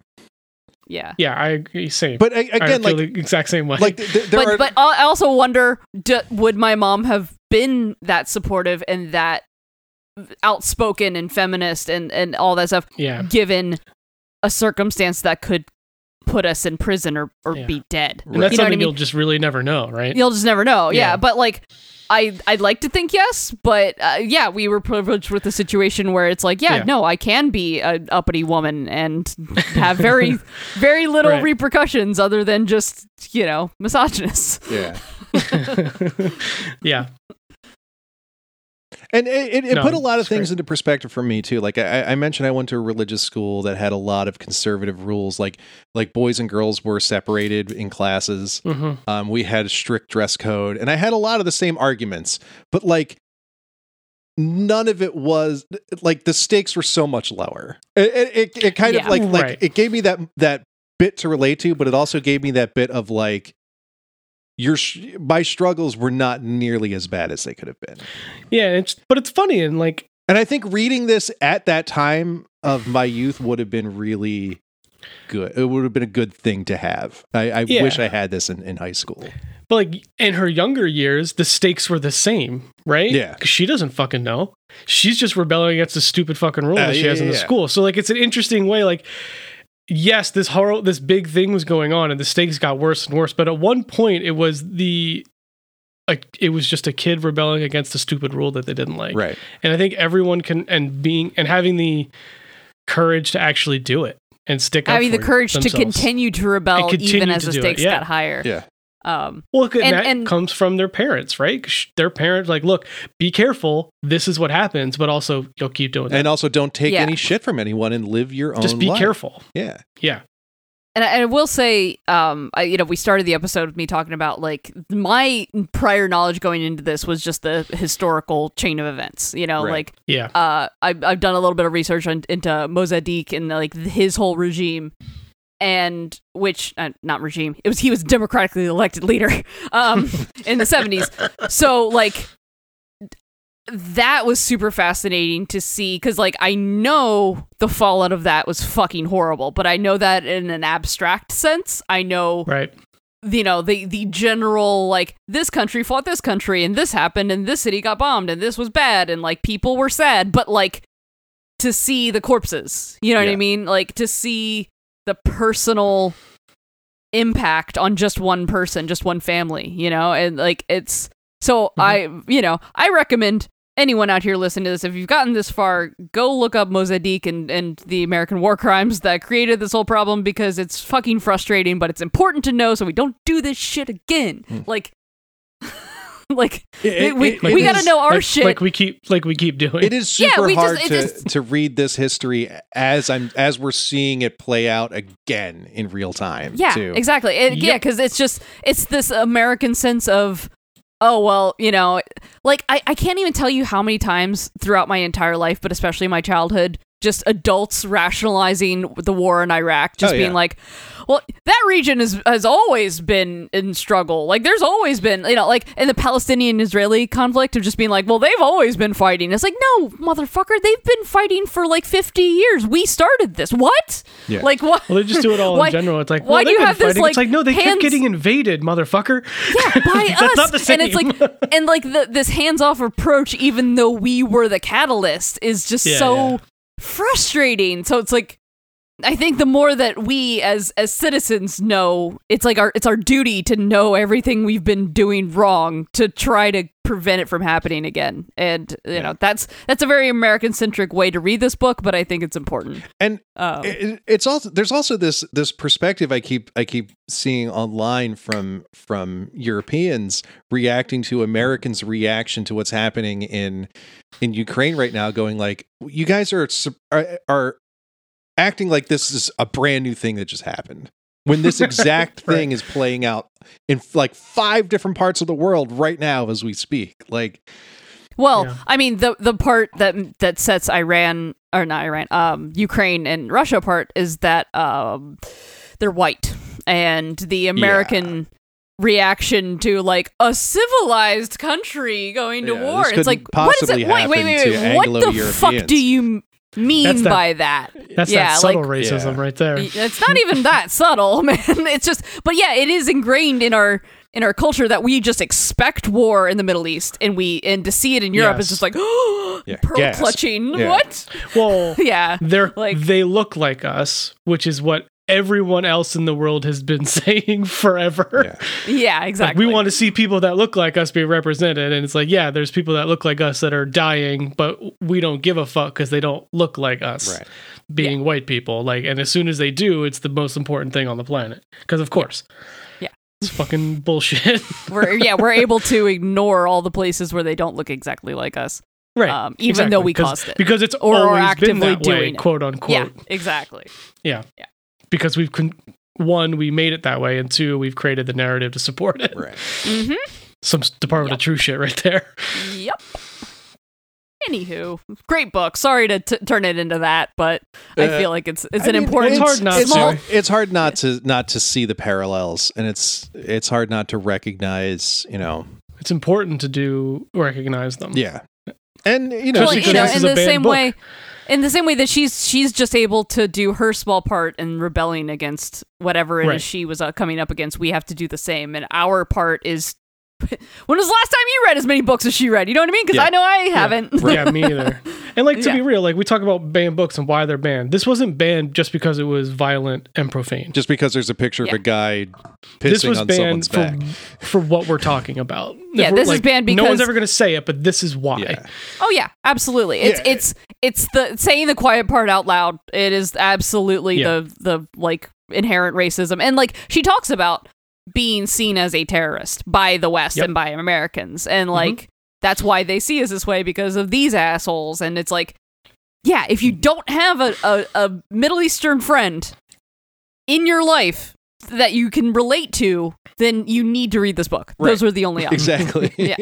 Right. Yeah. Right. yeah it was, i'm i'm i'm glad that i finally sat down with this book i've seen the movie uh, a couple of times and i actually watched the movie uh kind of in the middle of reading this book and it's it, it- they chop a lot out for the for the movie. Like it's a super super condensed version of this story, and this would be a long movie. yeah, if this they would be did a- I mean, this is it. a Yeah. two-hour. This would be a series. Yeah, Yeah. so like Uh, and the movie the movie does a lot of really great things like i really love this the animation style and the art style and it does a good job of kind of yada yadaing past a lot of it but like you have you, you kind of need both like like it, Mhm. one's kind of the movie's kind of the cliff notes version of this book um yeah. as as good as it is I Yeah, will this is one of say, those books I always saw. I was like, I'll get to that eventually. yeah yeah. And, I know it's a and I, and I will say the the movie I've never seen it. It looks great. Uh, pretty whitewashed cast, which is a little uh, well the dub cast even. uh i think the original cast is all Yeah. french um which Yeah. again probably fairly whitewashed but I but I know that um Well, Didn't Uh, she the- the, live and speak uh, son- French? Right. Didn't she live in France after? I She moved to- Well, that's she how the to- book that's ends. the last moves page France. is yeah, she moves to France. Yeah. French. Yeah. So and she spoke French. She went to French schools. Uh, she you know. and I know that she had a too. huge part in doing the movie, so I am Yeah. the Yeah. last person to criticize it because I'm sure Right, she knows what the fuck she's doing and I do not. Yeah. Fair enough. But yeah, um, definitely, definitely check out the movie if you've if you've read the book, you've stuck with us for this long. Good, ch- it's good. Iggy Pop's in it. It's fucking great. Um, I mean, anything with Iggy Pop, I highly recommend. Perfect. so yeah, so this was Persepolis. Anyone have any any final thoughts before we? I think I said all of my thoughts. I've said so many words. I've said too many words. I, Just go buy it and read it. I'm enjoying the series. Um, we haven't quite nailed down what what we're doing next as far as banned books. We've got a lot of good stuff um, in the chamber. Um, Which is unfortunate because a lot of good stuff has been banned. yeah, Yeah. I think I mean, that's what like couple- every one or two time we, we just got Maus back in stock because it's been back ordered for a long time because everyone in the world ordered it. And like every time I sell one, I'm like, yeah, not the greatest reason, but I'm really glad people are reading this again. Yeah. Like, I'm glad it's in the news because people that do want to read it go out and actively seek it, which is great. But like the reason it's in the news is bad. So I also just saw um just saw an article that uh the the graphic novel Gender Queer is getting banned from schools, so we'll have to add that to our list too. oh, that's next. I'm calling it now. Absolutely, that book is fucking amazing. so I mean, there's uh, You heard it here first. unfortunately there are some really great books coming up in this series, but fortunately we get to read these books because we're not in some shitty school that's banning them. So Oh, oh, that was the, the the greatest one. The last guy that bought Maus from me a couple days ago was like pointed at it on the counter and was like, "Didn't this just get banned?" I'm like, "In Tennessee, but luckily we are not in Tennessee." luckily we're not a high school in Tennessee, so you can buy it from us. So yeah, so uh, go, go to your comic shop, buy some books that uh, people are trying to make uh, make it not allowed for kids to read. That's that's what we're trying to drive home here. So this is the part of the show where I like to where we we have to thank our Patreon listeners. Uh, this is a Patreon first exclusive, so uh, you guys get this before anybody else. Uh, we're happy to have you. Uh, you guys keep the lights on here at Dueling Genre. If you're listening to this a few weeks later because you're not part of the Patreon, uh, consider joining. Um, I'll give you a link to that in the episode description. Uh, I'll also give you all a link to our Discord. Come chat, come hang out with us. Give us uh, suggestions for for other books to do in this series, and we'll happily uh, add them to our lists. So, uh, for myself, for for the the rest of the cast here, uh, this has been Tales from the Short Box. Goodbye, everybody.